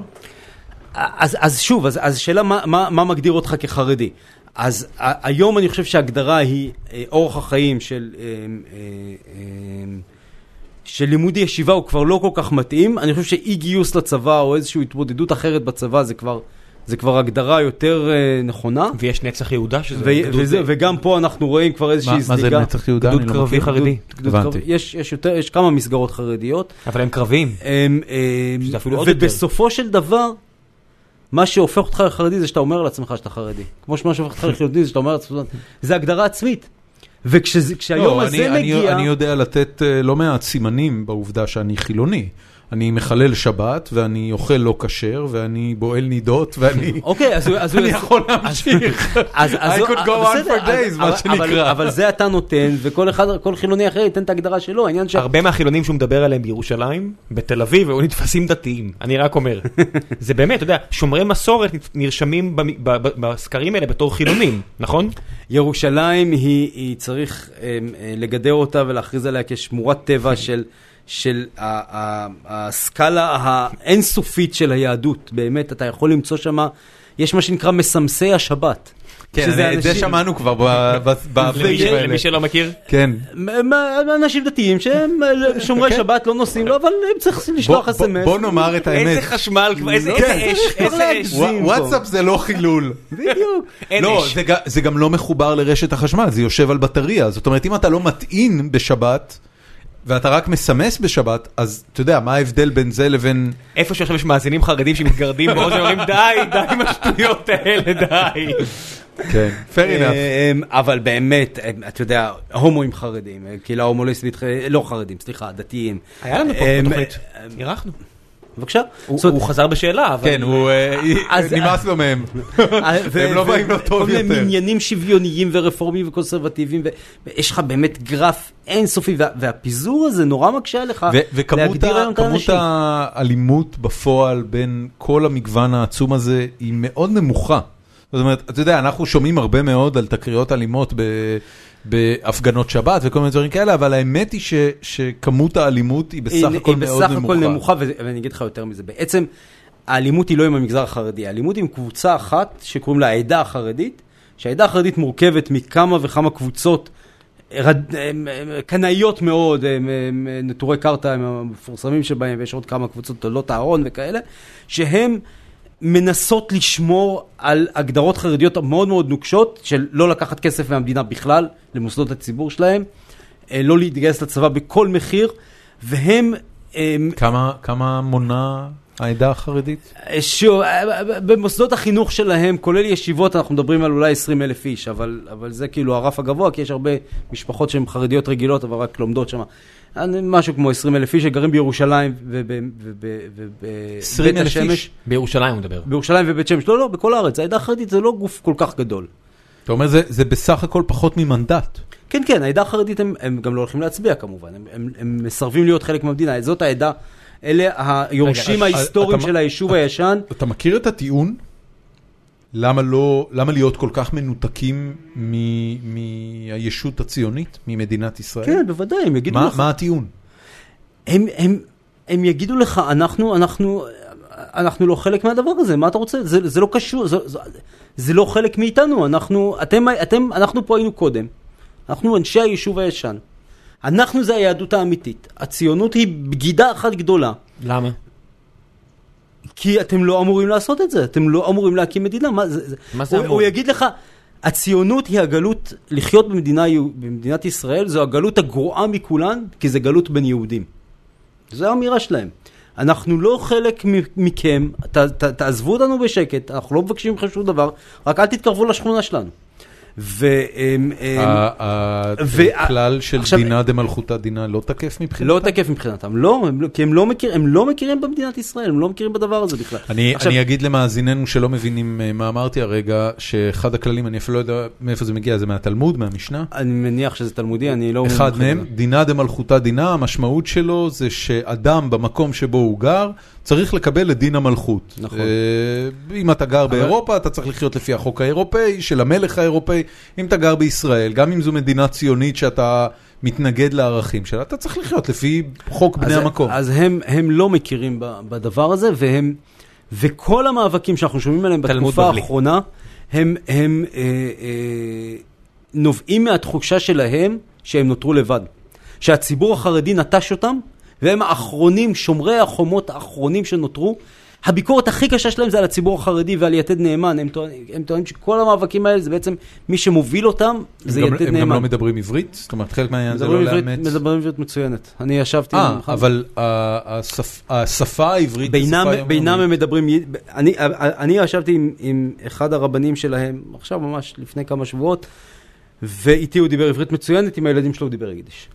אבל... אה, שזה אה, השפה הכי גלותית, כאילו, כן. כן, שילוב של גרמנית וכזה שעטנז, וכל מיני שטויות אחרות, כן. איזה בחירה תמוהה. כמו צוענית. אתה מדבר עברית של תנ"ך, כאילו, אתה כן, לא אבל רוצה זה לדבר- אבל זה שפת קודש, יש עניין. בגלות התפתח... אז דבר ארמית. ארמית סבבה. אז אתה יודע, דבר את השפה שהתנ"ך נכתב But בה. I don't know Aramaic, אתה יודע, מה אתה רוצה ממני? אני לא מדבר ערבית. אה, זה, אתגר מאוד מעניין. לך- לך יש ילדים? כן, שלושה. שקלת לא לגדל אותם בירושלים? השאלה הזאת עולה מפעם לפעם. זוגתך אה, היא ירושלמית? זוגתי גם ירושלמית, והיא אה, אה, פחות, היא הייתה יותר שמחה לעזוב את העיר, אני חושב. אבל איך אני אגיד לך? אני, אני מרגיש שקשה לוותר על המעמד הזה של להיות עיתונאי בירושלים. זאת אומרת, עיתונאי, אני מתקשה לדמיין אה, מקום שבו אני רוצה להיות עיתונאי חוץ מירושלים. יש איזה, יש, זה, זה, זה, זה תפקיד טוב, זה תפקיד אה, מהמעניינים ש, שאני יכול לחשוב עליהם. כי העיר היא כל כך מגוונת שהסיפורים הם אה, כן, מרתקים. והסקאלה של הדברים שבהם אתה מתעסק, מי... אתה כותב על תוכנית בנייה ו, ו, ו, ושעה אחר כך דובר מחלקת המדינה מגנה את, את התוכנית בנייה כי הוא קרא על זה בהארץ. או אמ, אמ, מי זה, מי, מי באמת עניינים מדיניים פוליטיים מאוד, ברמה מאוד מאוד גבוהה ועד. לבעיית אמ, מש, משפחות הצבאים בעמק הצבאים בירושלים, או אמ, אמ, התחרדות, או דברים באמת, אמ, ש, ש, או תחבורה, ודברים שכל עיר בעולם סובלת מהם. אמ, אה, זה, באמת- זה זכות, אני חושב, אני חושב שזה זכות אמ, אמ, באמת לסקר את המקום הזה. ספר רק בעברית? הספר בינתיים בעברית, הוא יתורגם לאנגלית בעתיד. כשאתה מגיע עם אה, סיפורים, אה, שכמו שאמרת קודם, שלפרגן לברקת אה, עולה לך בדם, אה, כשאתה בא עם סיפורים שמשבחים את המוניציפליות הנוכחית בירושלים, או חלילה אפילו גרוע מזה, משבחים את השלטון הישראלי בירושלים, אה, קורה לך שמערכת העיתון אה, אה, אומרת לך, לך תביא סיפור אחר? קודם כל, לצערי זה לא קורה. זאת אומרת, אני, אני אגיד לך, שני דברים. קודם כל, באמת לא קורה הרבה, כי, כי השלטון לא בירושלים... לא הוא קורה הרבה שיש לך סיפורים טובים חד, כאלה. חד משמעית, חד משמעית. ודבר שני, good news is bad news, זאת אומרת, תמיד סיפור שלילי הוא הרבה יותר טוב מאשר סיפור חיובי, זה ברור. כן. למרות שהרבה פעמים אני אוהב להביא את זה באמת בהפוך על הפוך ולהגיד, תקשיבו, על רקע כל המצב הזה קורה פה משהו שהוא קצת אחר, תשימו לב. אז זה כן קורה לפעמים, אבל זה נדיר, צריך, צריך להודות שזה נדיר, כי, כי הסיטואציה היא נדירה. זאת אומרת, השלטון הישראלי באמת לא מסתכל על ירושלים כעל מקום שצריך לטפח וצריך uh, ל- ל- לדאוג לו וצריך להסתכל על התושבים שלו. תראה, שאלת אותי קודם על, על המגורים ב- ב- בשכונת ארמון הנציב ועל הבית ספר שלי. כן. אם אני אתן לך ללכת היום מהבית שלי לבית ספר, מהבית שהייתי גר בו, לבית ספר שהייתי, ש, שלמדתי בו בכיתה א' וב', זה, אני חושב שזה ייקח לך בהליכה משהו כמו 40 דקות, צעידה די קשה, בעלייה די חדה. זאת אומרת, עכשיו, עכשיו אתה שואל את עצמך איך, איך נוצרה, זו שכונה, מי שלא מכיר, זו שכונה נורא נורא משונה, היא בנויה בוואדי מאוד מאוד עמוק, מה, ש, מה שגורם לכך שכל מקום שאתה הולך אליו אתה חייב או לעלות או לרדת מדרגות, הרבה מאוד מדרגות, כל השכונה הזאת זה מדרגות, או מדרגות או קירות תמך ענקיים, כי, כי זה בנייה מודרנית, היא לא בנייה כפרית. אמ, אה, וזה, וזה, אתה הולך מתחת לקירות תמך של, של 20-30 מטר, וכל השכונה הזאת היא דבר נורא נורא מוזר, באמת, זאת אני גדלתי בה ורק היום אני מבין כמה השכונה הזאת היא מטורללת. אני, ו- אני, אני הש- חייב להגיד, בתור מישהו שגדל בחיפה, שזה לא, מה שאתה מתאר פה נשמע לי מאוד דומה לנוף ילדותי. נכון, חיפה, חיפה היא עיר מאוד כי הר גדולה. זה הר, אתה יודע. לא, אבל לא כל הר זה הר. כשהבריטים הם, תכננו את ירושלים, הם סימנו את הוואדי הזה של ארמון הנציב, עשו עליו איקס, אמרו פה לא לבנות, You gotta- ואדי עמוק מדי. You gotta be crazy. בדיוק. יש איזה דרך בין אה, נצרת, איפה, שאנחנו אוכלים את החומוס והממתקים, ועולים למעלה למנזר, איך זה כן. נקרא? איזה מנזר זה? אמ, סן סבסטיאן? זה- לא- זה לא מנזר, זה-. מנזר שהפך למלון. סנט גבריאל. סנט גבריאל, יש איזה מקום בנצרת שאני ודורון מדי פעם. רוצים להגיע אליו, וזה הליכה שאתה אומר שאתה הולך עוד, אתה אומר, מי גר פה? מי גר פה? מה זה הדבר זה- הזה? זה דבר מדהים, כי הכל בנוי. זאת אומרת, אתה בעצם הולך בסמטאות בין בנייה מאוד מאוד צפופה, והכל בנוי על צל ההר ש- you gotta be fucking kidding me. האוטו לא סוחב, אתה הולך ברגל. אתה מסתכל על זה כן, ואתה אומר, גם רגע, איך- יש כאלה." איך סחבו לפה את הבטון? איפה, אתה יודע, אתה לוקח, אתה אה, אה, משאית בטון, אתה ואתה שם אותה ככה שהיא צריכה לשפוך את הבטון, הוא נשאר בתוך הקונטיינר, אין לו זווית, צריך זווית להישפך. אבל החומוס מספיק טוב כדי שנראה את זה כן, אז, אה, אה, אז אתה שואל את עצמך, "למה- למה באמת בנו את זה? למה בנו את- ארמון הנציב בצורה כזאת? אה, ואז אתה חוזר אחורה ואתה מגלה שהייתה איזו תוכנית שלום אמריקאית שממשלת ישראל רצתה לחסום את זה, הייתה חייבת שכונה חדשה, אז תפסו את הוואדי הזה ובנו אותו, ואז אני כל בכיתה א' לקח זה- לי שעה וחצי להגיע לבית ספר בעליות מטורפות, למה גולדה החליטה שצריך לחסום את האמריקאים. שנעבור לשאלות. שאלות מהקהל, אני, כן. אני, אתה יודע משהו לפני שאלות, אה, ראיתי בפייסבוק שלך שנפגשת עם ריבלין לא מזמן. נכון. כמה זמן יצא לכם לדבר? זה היה די מעניין, אני, אני ש, ש, שאלתי את הדוברת שלו האם אה, אה, הוא יסכים שאני אביא לו ספר. היה לנו איזה קשר בעבר והוא, והוא הסכים בשמחה ובאתי אליו, ישבנו יותר מחצי שעה לדעתי. nice אה, guy? מאוד, מאוד, איש מאוד נחמד ומאוד מצחיק. והדבר הכי מעניין שלא כתבתי בפייסבוק, כשנתתי לו את הספר ביום חמישי, ביום ראשון אני מקבל טלפון מלשכת הנשיא, הנשיא רוצה לדבר איתך. הוא ישב וקרא את הספר כל הסוף שבוע והיה לו כל מיני הערות ותובנות. ו... מה למשל? אמ, ריבלין היה קצין מודיעין בששת הימים, והיה לו כל מיני הערות על, על קבלת ההחלטות באותם ימים. בין היתר, אחד הדברים שהוא אמר ש, שהיה מאוד מעניין על זה שההחלטה להרוס את שכונת המוגרבים, אה, הצמודה לכותל, נבעה בין היתר מהלחצים של הרב גורן שאתה הזכרת, לפוצץ את המסגדים על הר הבית. אז דיין אמר לו, "ת- תעזוב, תתרחק, תירגע. פשרה, מפה, פשרה. מפה תתרחק, אבל בוא תראה איך אני... איך אני, זה מה שאני שמעתי. איך אני מחרב את השכונה הזאת. אז, אז היו לו כמה, כמה מה חשבת אנקדוטות על כאלה. הביקורת של בורג? אני, אני, תסביר במה מדובר, כי אף אחד לא אה, יודע. אני אצרף לינק לזה. אה, אני, אחד המדורים האהובים עליי זה מדור הספרים בארץ. גם אם אתם לא הולכים לקרוא את הספרים, בדרך כלל הביקורות הן- הן לא מתעסקות בריוויו, הן מתעסקות מעט מאוד גם בספר הרבה פעמים. זה פשוט כתבה שהספר, שהספר היה הזרז אליה. במקרה שלך, של הספר שלך, זה אברום בורג זה אברום בורג, הוא כותב בערך אה, דברים דומים כבר הרבה מאוד שנים. דעותיו הלכו והתחדדו נקרא לזה, והספר שלך זכה שם לטקסט כן, מעניין. היה, היה טקסט, טקסט מחמיא מאוד, ואתה יודע, זה, אה. אה, אה, שמחתי מאוד לקרוא את זה. הכותרת שלו הייתה ש... מי שצריך לקרוא את הספר לצערו לא יקרא אותו. לא, הכותרת הייתה שחבל שדווקא אנשים. שיפיקו מזה הכי הרבה יהיו אלה שלא יקראו את זה. נכון. זה זה היה, זה אפילו עוד יותר מקיצוני ממה שאתה נכון, תיארת את זה. נכון, ו- והעובדה שריבלין כן קרא את זה דווקא מאוד שימחה אותי. ריבלין, יש לי הרגשה שהוא לא התכוון לריבלין. אני יכול, לא, לא, אני יודע שהוא לא התכוון לריבלין. אבל אתה אומר לעצמך, אם ריבלין קרא את זה, אולי גם אחרים יקראו. טוב, אמ, על פי המסורת, יש לנו אה, קבוצת פייסבוק שנקראת פורום החיים עצמם של גיקונומי. מי שמאזין לנו פעם ראשונה ולא שמע את זה עדיין, אז מוזמן להצטרף אליה. אה, אנחנו מפרסמים בה את אה, האורח אה, יום קודם, כדי שהגולשים יציפו שאלות משל עצמם. אה, אני אתחיל דווקא אה, משאלה של אה, המאזינה הקבועה יעלי ברגר, למה בחרת לעבוד בהארץ, אם זה בכלל בחירה? ש... אמ, אמ, כמה שנים איך אתה כבר איך בארץ? שהתגלגלתי לזה. אני בארץ מ-16 שנה? לא. 16 לא, לא, שנה? לא, לא, הגזמתי, הגזמתי, הגזמתי. מ-2014, מהראשון בינואר 2014. הגזמת 13 שנה. 13 שנה. 2014? מ-2004. 2004. זה 13 שנה. 2004. תראה, אני אני הייתי גנן. גנן? גנן בגינות, כן. אוקיי. גנן בגינות ברחביה. גארדנר. גארדנר. היה לי, היה לי טנדר קטן, ועבדתי בגינות ברחביה. יש לי חבר מאוד טוב שהיה גנן, היום הוא פסיכולוג קליני.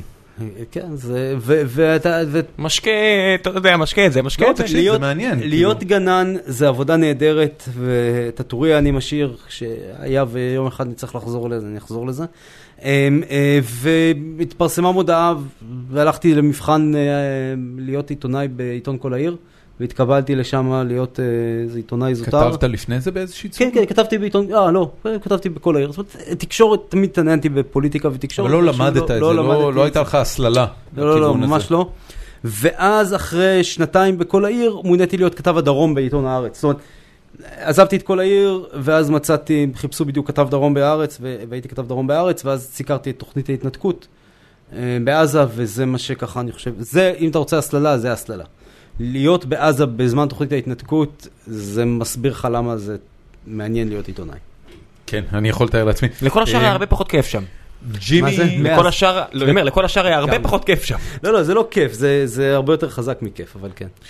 ג'ימי ג'אז, שאני די בטוח שזה פרופיל פיקטיבי, אה, שואל, מהן הסיבות שערביי מזרח העיר לא מצביעים בבחירות לעירייה? הרי מתלוננים בצדק על התשתיות העלובות, אבל נמנעים מלהצביע לעירייה, אז למה שלברקת יהיה אכפת מהם? האם יש סיכוי שזה ישתנה בבחירות הקרובות? זה שאלה קבועה וזה שיח קבוע. אמ, אמ, יש קלפיות? יש קלפיות, אבל יש חרם מוחלט. בבחירות האחרונות הצביעו פחות מאחוז מבעלי זכות ההצבעה. וואו. יש, זה טאבו מאוד מאוד חזק בחברה מי מי הפלסטינית. האחוז הזה שכן מצביע? זה בדרך כלל עובדי עירייה. אנשים, שבאו בטעות. עובדי עירייה, וכן, וזו טעות סטטיסטית. זאת אומרת, החרם הוא מוחלט. זה חרם חד משמעי, זה טאבו מאוד מאוד חזק בחברה הפלסטינית. עכשיו, צריך, בואו תסתכלו על זה רגע מהזווית שלהם, כי זו באמת שאלה תמיד שעולה מצד שמאל, אז שילכו כבר להצביע, הרי הם 40 אחוז. 40 אחוז, אם החילונים והחרדים ממשיכים לרוץ בנפרד, הם בוחרים את זה- ראש העיר הבא. זה יותר מזה, תראה חרדים.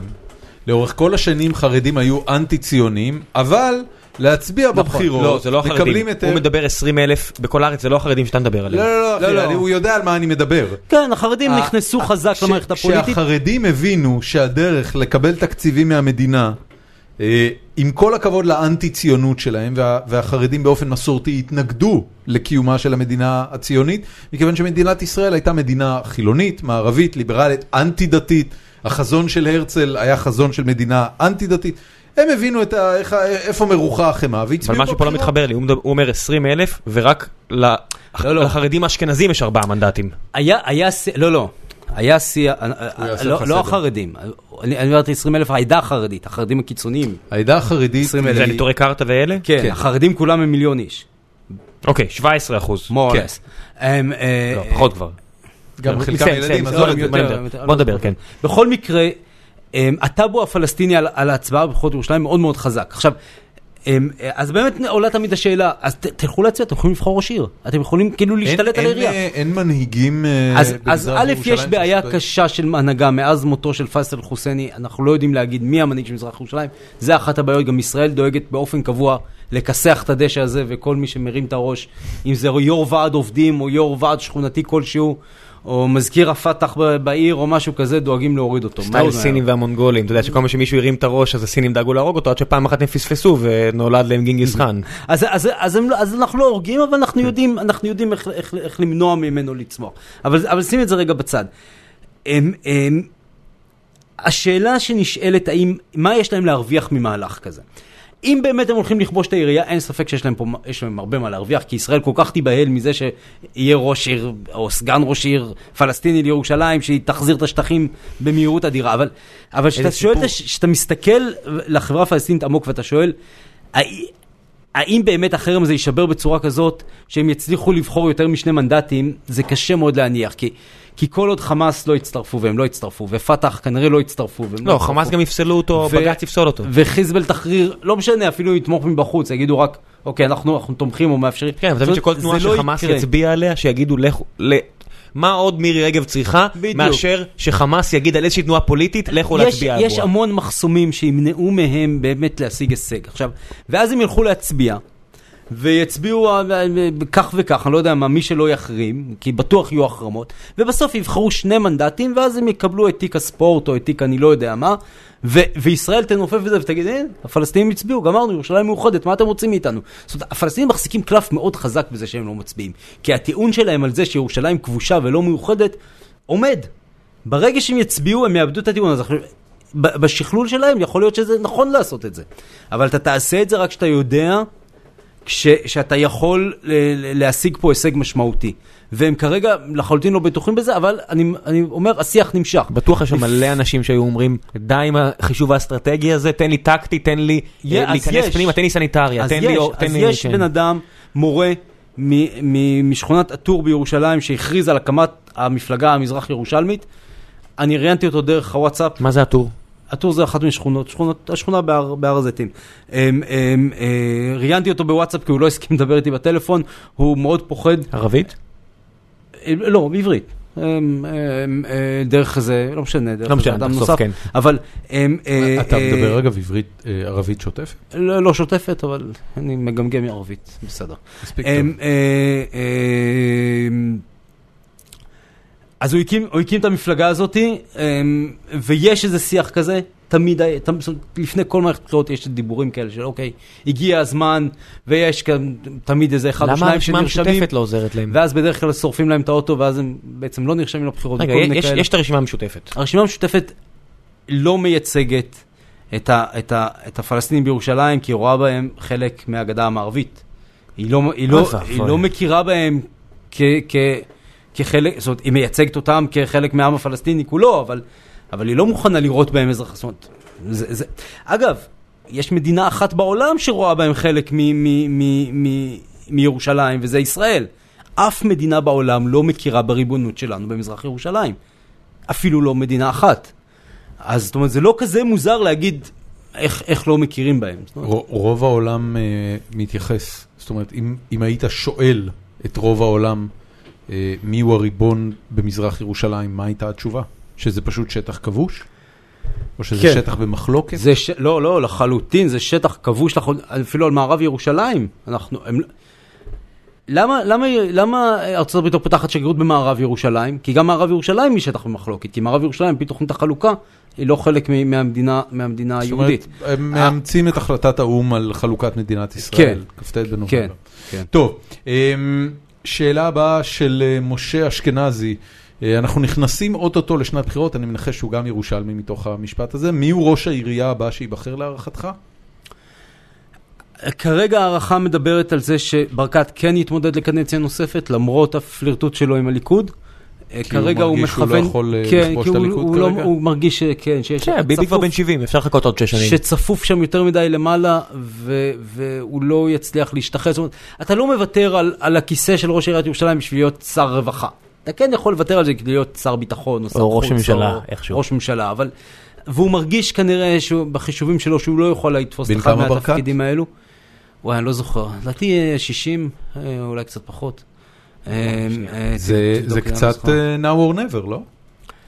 לא, לא, הוא... אתה חושב שהוא יכול לרוץ לראשות אני ממשלה חושב- גם אני- בעוד חמש שנים? חושב- הוא בן 57, יש לו זמן. יש לו הבנתי. זמן. הוא יכול לחכות 6 שנים, להיות בן 63, לא, 64. חד משמעית, חד משמעית. אני, אני חושב שגם... אני חושב גם נראה צעיר. בחישובים שלו, הוא ירוץ קדנציה נוספת ולא יסיים אותה, אלא יעזוב באמצע לטובת הזירה הארצית. אמ, אז כרגע נראה שהוא המועמד, ואני אגיד יותר מזה, קרה משהו בשבועות האחרונים בהסכם דרמטי מאוד, שברקת הגיע עם הציבור הליטאי בירושלים, עם הרבנים הליטאים. אמ, אמ, ההסכם הזה מפרט, הסכם מאוד מפורט שמדבר על החיים בשכונות המעורבות, מה שדיברנו קודם, אבל יש קונסנזוס בין כל האנשים שהם יודעים משהו על ההסכם הזה, שיש להסכם הזה גם סעיף פוליטי שלא נחשף, שאומר, אתם תתמכו בי, או אתם לפחות לא תציבו מועמד מולי, ואני דואג לכם. מטעם מי היה לופיאנסקי? לא- לא- לא לא פוליאנסקי. פוליאנסקי פוליאנסקי. היה- היה מהליטאים.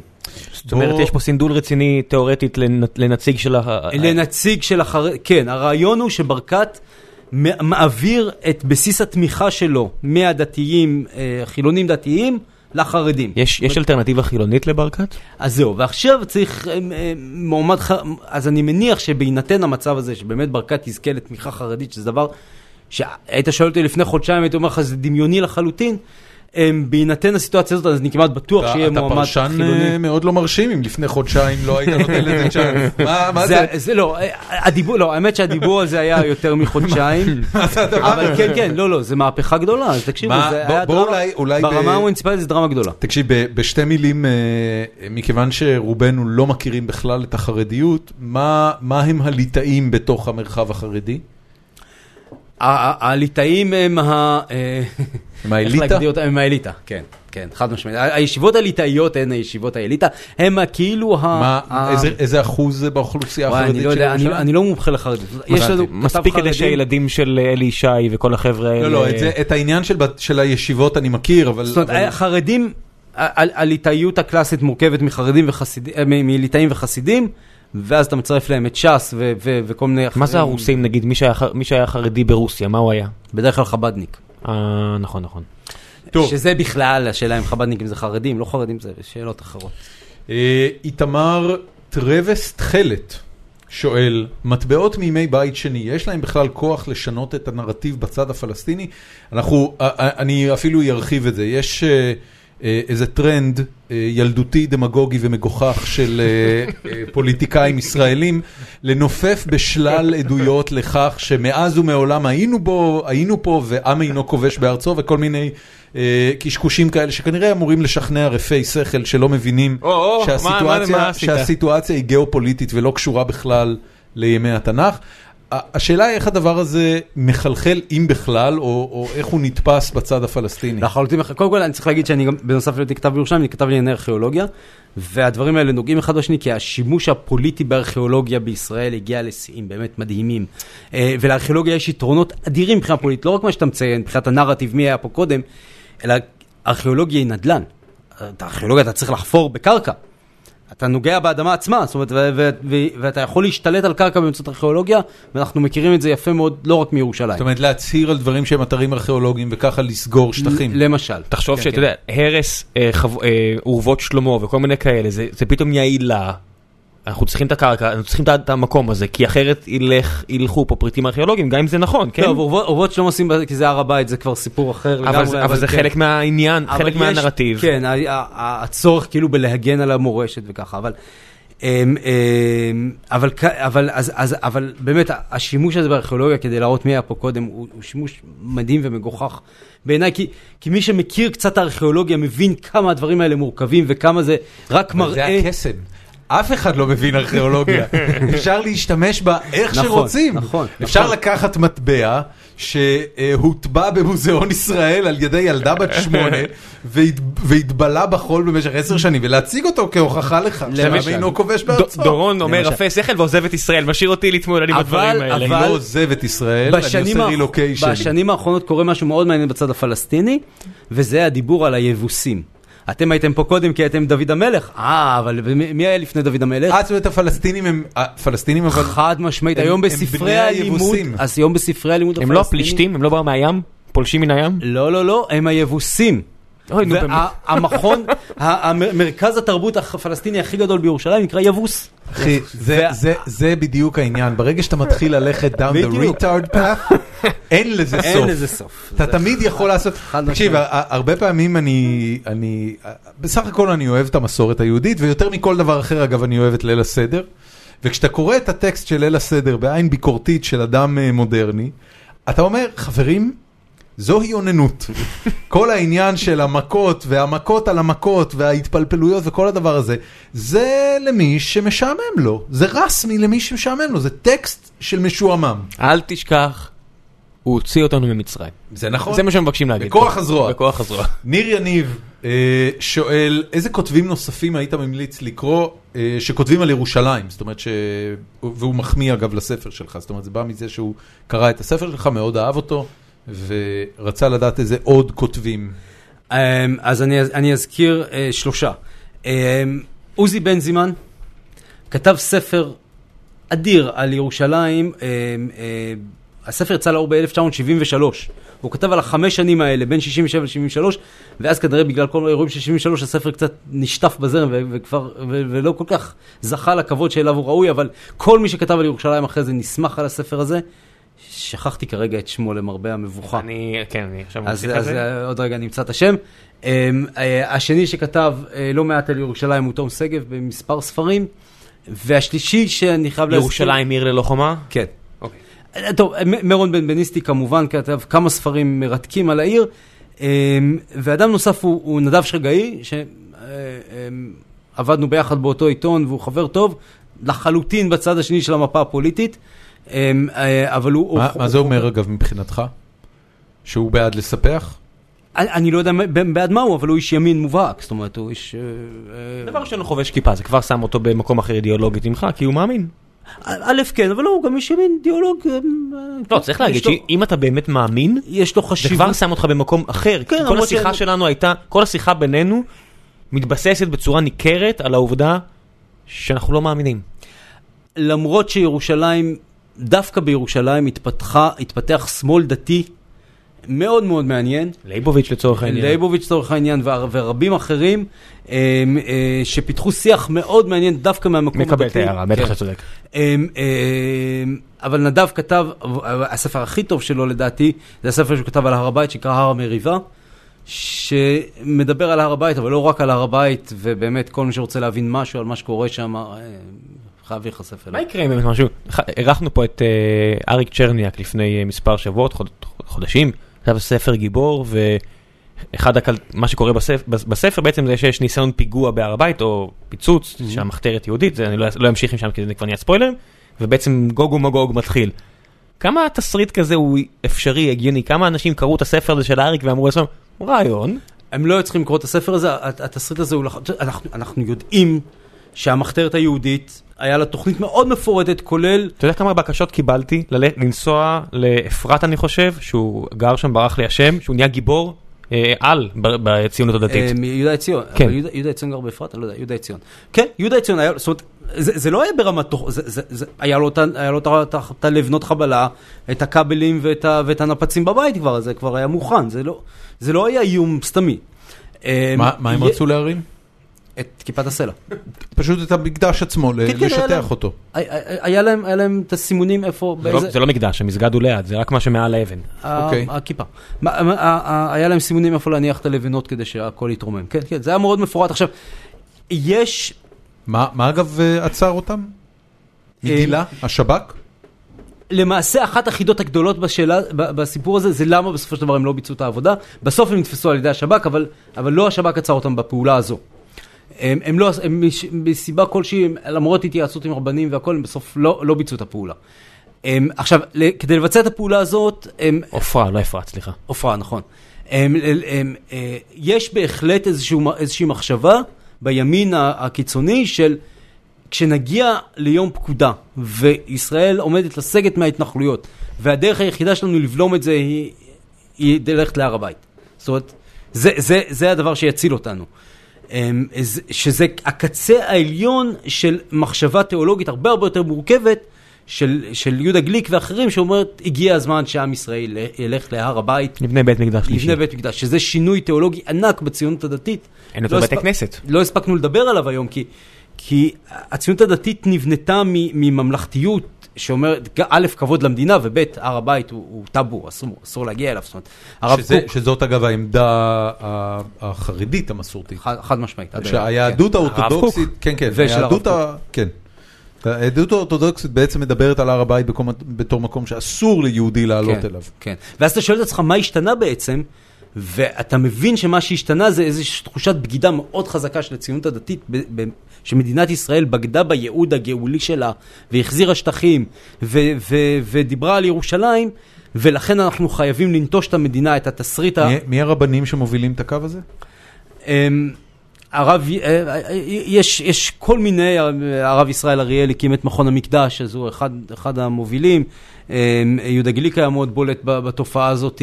אבל יהודה אמ, גליק, אתה יודע, אירחנו אותו פה. הוא קודם כל בוודאי לא מדבר על אלימות, ובוודאי הוא לא מדבר. על, אה, על, על לפוצץ את כיפת הסלע, הוא כן מדבר על אה, חופש פולחן אה, לכולם, בנקודה שבסופו של דבר היא קדושה למ- למגוון לא, רחב של אבל אנשים. עדיין המקדש יושב שם. אתה יודע, אתה מגיע למזרון ישראל ואתה רואה איפה המקדש, הוא שם. לא, לא, חד משמעית, כן.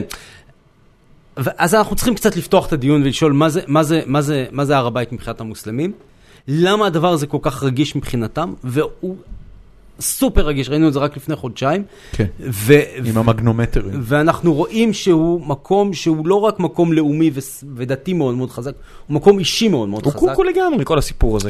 עכשיו, ותמיד כשיהודה גליק אומר, הרי יהודה גליק, ההברקה הגדולה שלו הייתה, עזבו אתכם, בואו לא נדבר על לפוצץ את המס- את המסגדים, ולא נדבר על הר על, על, על להקריב קורבנות, ולא נדבר על בית המקדש, בואו נדבר על זכות התפילה. אני, אני יהודי, יש לי זכות תפילה, זה המקום הכי קדוש שלי, תן לי. אז אני אומר לו, יהודה, עם כל הכבוד, הר הבית לא נמצא בחלל, הר הבית נמצא בירושלים.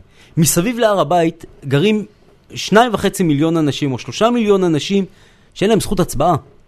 שאין להם זכות תנועה, שאין להם אבל- חופש אבל תנועה, הוא בעד לתת להם. הוא, הוא לא בעד לתת להם זכות, לשלושה מיליון פלסטינים. כן. אוקיי, אז תן להם. אני, אבל אני אומר, עם כל הכבוד לזכות התפילה שלך, קח מספר, תעמוד בתור. לא, יש פה אנשים שהזכויות שלהם, זכויות הרבה יותר בסיסיות מאשר זכות תפילה, נפגעות. אבל- אבל רגע, אז אם אתה רגע. רוצה לדבר פה בשיח של זכויות אדם, אז בוא תדבר בשיח הזה עד הסוף.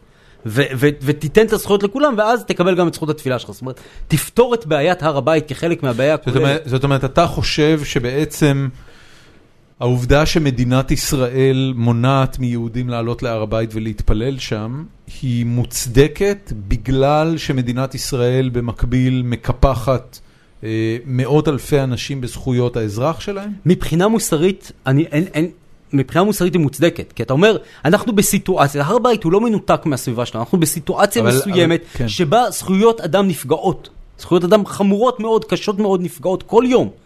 בין היתר, אני, ואני, ואני כאיש שמאל, איש זכויות אדם, מודה שגם נפגעות זכויותיו של יהודה גליק איש להתפלל אה, בהר הבית. זכויות אדם ואני איש ימין, אבל אתה יודע, מותר, אפשר להיות זכויות אדם גם בימין. אפשר לחלוטין, אני אומר, אני איש שמאל ואיש זכויות אדם, ובהינתן שני הנתונים האלו, אני מכיר בזכותו של יהודה גליק להתפלל בהר הבית, יש לו את הזכות הזאת. אוקיי. אבל אני גם מכיר בעובדה שהזכות שלו נפגעת כחלק מסל ענק של זכויות שנפגעות. והיא אולי הקטנה ביותר. זאת אומרת, האנשים שאין להם פרלמנט, ו- ויש להם שלטון צבאי על הראש, ואין להם, והזכות לחינוך ולחיים ולתנועה וכל זכות אחרת שאני, שאני, שניקח, נפגעת, אז, אז אה, בעיניי חמורה, זה, זה חמור יותר מאשר, עם כל הכבוד, זכות התפילה. כן. וזה לפני שדיברנו על, על מה זה יהדות, ולמה אני לא רוצה את היהדות המקדשית, ואני מעדיף את היהדות הכהנית, הרבנית, את היהדות הרבנית ולא הכהנית, אבל זה כבר סיפור אחר. טוב. אה, רן כרמון שואל, איך סופר מגיע לזה שהנשיא מקבל עותק של הספר שלו? אז הזכרתי את זה קודם, פשוט הצעתי, לדוברת והיא, הסכימה, אבל זה לא, כל זה, זה לא כזה נדיר. זאת אומרת, הוא מקבל מדי פעם אה, סופרים, וכמו שאמרתי, איש אה, חביב ביותר. אמ, אני חושב שהסתיימו לי השאלות. היה פה עוד דבר אחד, אני לא יודע אם זה נכון, ז'אק פפיס, מאזין קבוע, שואל, מה דעתך על מלחמות השבת שמתעוררות מחדש במרכז העיר בשבועות האחרונים? אה, זה נכון, אבל מה שצריך לשים לב במלחמות השבת זה שזה קורה כל קיץ. ולמה זה קורה בקיץ? כי השבתות נורא מתארכות. ואז את הצ'ונט אתה אוכל באיזה 12, ואז מה אתה עושה עד וחם. 8. אנשים שהוא אמר, זה- הם- אה, אתה יודע, הם- סרק- בסוודרים. אנחנו סרקסטים לגבי זה, אבל זה באמת העניין? זה מדויק, זה זה משעמם. להם? כשהשבתות, אני, תקשיב, אני לא יודע, אבל כשהשבתות מתארחות ביוני, הם תמיד יוצאים להפגין באזור באזור רחוב הנביאים, הלו, זה קבוע. הם לובשים שכבות ב-40 מעלות, מה נסגר? איך אתה לא משתגע? לא ניסיתי את החוויה הזאת, אבל אני יכול להבין אותה, כן. אז, אז, אז, ח- אז חד משמעית, כל קיץ זה מתחיל, וכל פעם ש- שהקור הירושלמי מגיע והשמש שוקעת יותר מוקדם, זה מסתיים. בוא נגיד, זה לא משהו שצריך להדיר יותר, זאת אומרת, זה, זה מאוד לא נעים לנהג שעובר שם ברחוב, אבל זה לא איזה אלימות אה, אה, נורא גדולה. טוב, אנחנו כמעט סיימנו. אה, באופן מסורתי, בסיום פרק אנחנו עושים סבב המלצות. אה, בהמלצות, קודם כל, אה, אתה מוזמן לקדם את עצמך, אה, את ספריך, את הרצאותיך, את כל המקומות שבהם אפשר לעקוב אחריך אם אה, מאזיננו אה, מצאו עניין. ו- ואחר כך אתה גם מוזמן לתת המלצות אישיות משלך למקומות מגניבים בירושלים, ל... אה, לא יודע מה, סרטים, סבר- סדרות, מוזיקה, דברים שאתה אוהב, מה שבא לך. אם, אם אתה צריך דקה כדי לחשוב, לגבש רשימה בראש, אז ראם יתחיל. אני אגיד לך את האמת, ניסינו. אה, את הסדרה הזאת של נטפליקס, איך זה נקרא? אה, אוז- אוזארק? אוזארק? לא אהבת? אני אגיד לך מה הבעיה. אני אגיד לך מה הבעיה. אנחנו לא- too white. אנחנו לא רואים הרבה טלוויזיה, אנחנו רואים במקביל אבל אה, בתקופה האחרונה את בטר קול סול, משלימים השכלה על זה, כן. כאילו מדי פעם פרק. הרבה יותר כיף. וזה כל כך הרבה יותר טוב, שאני לא יכול לראות את אה, ההוא. מרסט דבלפמנט משחק, ואני אומר, אתה כל כך לא טוב. זה לא- זה לא בטר קול סול. אבל זה בדיוק הנקודה. נכון. אי אפשר לראות, אם אנחנו רואים רק שתי סדרות לאורך זמן, אז אי אפשר את זאתי וזאתי. זה ההמלצה שלי, אי אפשר לראות סדרה בינונית ליד סדרה ממש טובה. טוב, אה, ההמלצה שלי, אה, יש להקה בשם סטילי דן, שהיא מהלהקות האהובות עליי בכל הזמנים, הייתה פעילה בעיקר בשנות ה-60 וה-70. אה, דונלד פייגן ווולטר בקר, הם היו המייסדים שלה, וחלק גדול מהזמן הלהקה הזו פעלה בעיקר כצמד, עם כל מיני נגנים שהתווספו. וסטילי דן עשתה סוג מאוד אה, מיוחד ואינטליגנטי ומורכב ורהוט ומדויק ומופלא לחלוטין של, אה, של סוג של ג'אז אה, מודרני. אה, זה לא מה שאתם חושבים, זה מוזיקה מאוד נעימה ומאוד קליטה ומאוד כיפית להאזנה. אה, דונלד פייגן אחרי זה המשיך לקריירת סולו שהייתה לא פחות מוצלחת, ולאחרונה, אה, לפני שנה, הם אה, אה, חזרו לסיבוב הופעות, ואתמול וולטר בקר, הבסיסט והשותף אה, לכתיבה ולהפקה של רוב האלבומים של סטילי דן, נפטר. אז בעצם סיבוב ההופעות היה אה, סיבוב ההופעות האחרון שלו. אה, זאת להקה מופלאה בעיניי ב... ב אה, ב-500 האלבומים הטובים ביותר בכל הזמנים של מגזין הרולינג סטון, יש לדעתי שניים או שלושה מהם, מהאלבומים של סטילי דן, ואם מעולם לא שמעתם אותם, אז אתם אה, מוזמנים בחום ללכת, וגם אה, חפשו אה, סרטוני יוטיוב שקצת מסבירים על המוזיקה שלהם, כי המוזיקה שלהם, לפחות מבחינה מוזיקלית, אתה יודע, בארץ תמיד מדברים על אה, מתי כספי בתור גאון מוזיקלי, שהמבנים המוזיקליים שהוא יצר בשירים שלו הם מהמורכבים והמעניינים שמוזיקה ישראלית אי פעם הפיקה. אני כל פעם מרגיש שסטילי דן עשו אותו דבר במוזיקה האמריקאית, רק הרבה יותר נעים והרבה יותר מצליח. לא שיש משהו אה, להגיד על... אה, לא שיש משהו רע בזה. על מתי כספי, ש, שאני גם אוהב אותו מאוד, אז לכו, תאזינו לסטילי דן. אה, זה- עוד, עוד המלצה, אה, אורן יסיפוביץ', חבר המערכת, אה, מנחה את הפודקאסט הפודיום, פודקאסט ראו מעולה לספורט, אה, כתב וואלה, הוציא ספר בשם ווינר על אה, ערן זהבי. ראיתי את זה, ליוויתי אותו קצת בדרך, אתה יודע, הוא שמר על זה נורא בסוד, הוא מדי פעם התייעץ איתי, ואני שמח שהספר הזה עכשיו יצא. לכו לקנות, אין פה הרבה אוטוביוגרפיות על ספורטאים, בא- ביוגרפיות, לא אוטוביוגרפיות, ביוגרפיות על ספורטאים בארץ, אז אם כבר מישהו עושה על דמות כמו ערן זהבי, במיוחד השבוע, לכו תתמכו גם ביצירה מקורית, עם אורשלים או... ניר חסון, קידומים והמלצות. קידומים והמלצות. אמ, אז- אתה אז- כותב בהארץ, אני נתחיל כותב מזה. בהארץ, כן, תעשו מנוי להארץ, זה יעזור לנו מאוד. אמ, אה, וגם תקראו עיתון טוב. אמ, אמ, אני אשמח אם תקנו את הספר, אורשלים, בהוצאת אה, ידיעות אחרונות וספרי עליית. הגג. הוא זמין אגב כבר בדיגיטלי? לא. אוקיי. למה? אה, לא יודע, לא, לא, לא, אני- לא מתעסק בזה. זאת אומרת, אני אני כתבתי אתה ספר. לא המו"ל, אתה לא- אומר. לא, אני לא המו"ל, אין לי- מושג. טוב. אני מניח שבשלב מסוים זה כן. איך הוא. נמכר בינתיים אגב? אני חושב שלא רע, אין לי גם מספרים, אבל אני מקבל הרבה פידבקים מכל מיני מקומות, אז אני מניח ש- שהוא יפה. נמכר לא רע ואני מקבל ביקורות טובות. אז אם ירושלים מעניינת אתכם, אני חושב שתמצאו בזה עניין. ביום ראשון הקרוב אנחנו נעשה, עשיתי כבר ערב השקה בירושלים, נעשה איזה ערב השקה בעלמה בתל אביב ביום ראשון בערב, אה, ומי שיראיין אותי שם יהיה אביגדור פלדמן. אה, אני חושב ששיחה... אה, עורך הדין. שיחה, עורך הדין. וואו. שגם כותב תהיה בהארץ שיחה עכשיו. מאוד מעניינת, כן, טקסטים עשה לי מופלאים. טובה, אם נהנית פה, תשאל אותו אם הוא יסכים לבוא לפרק.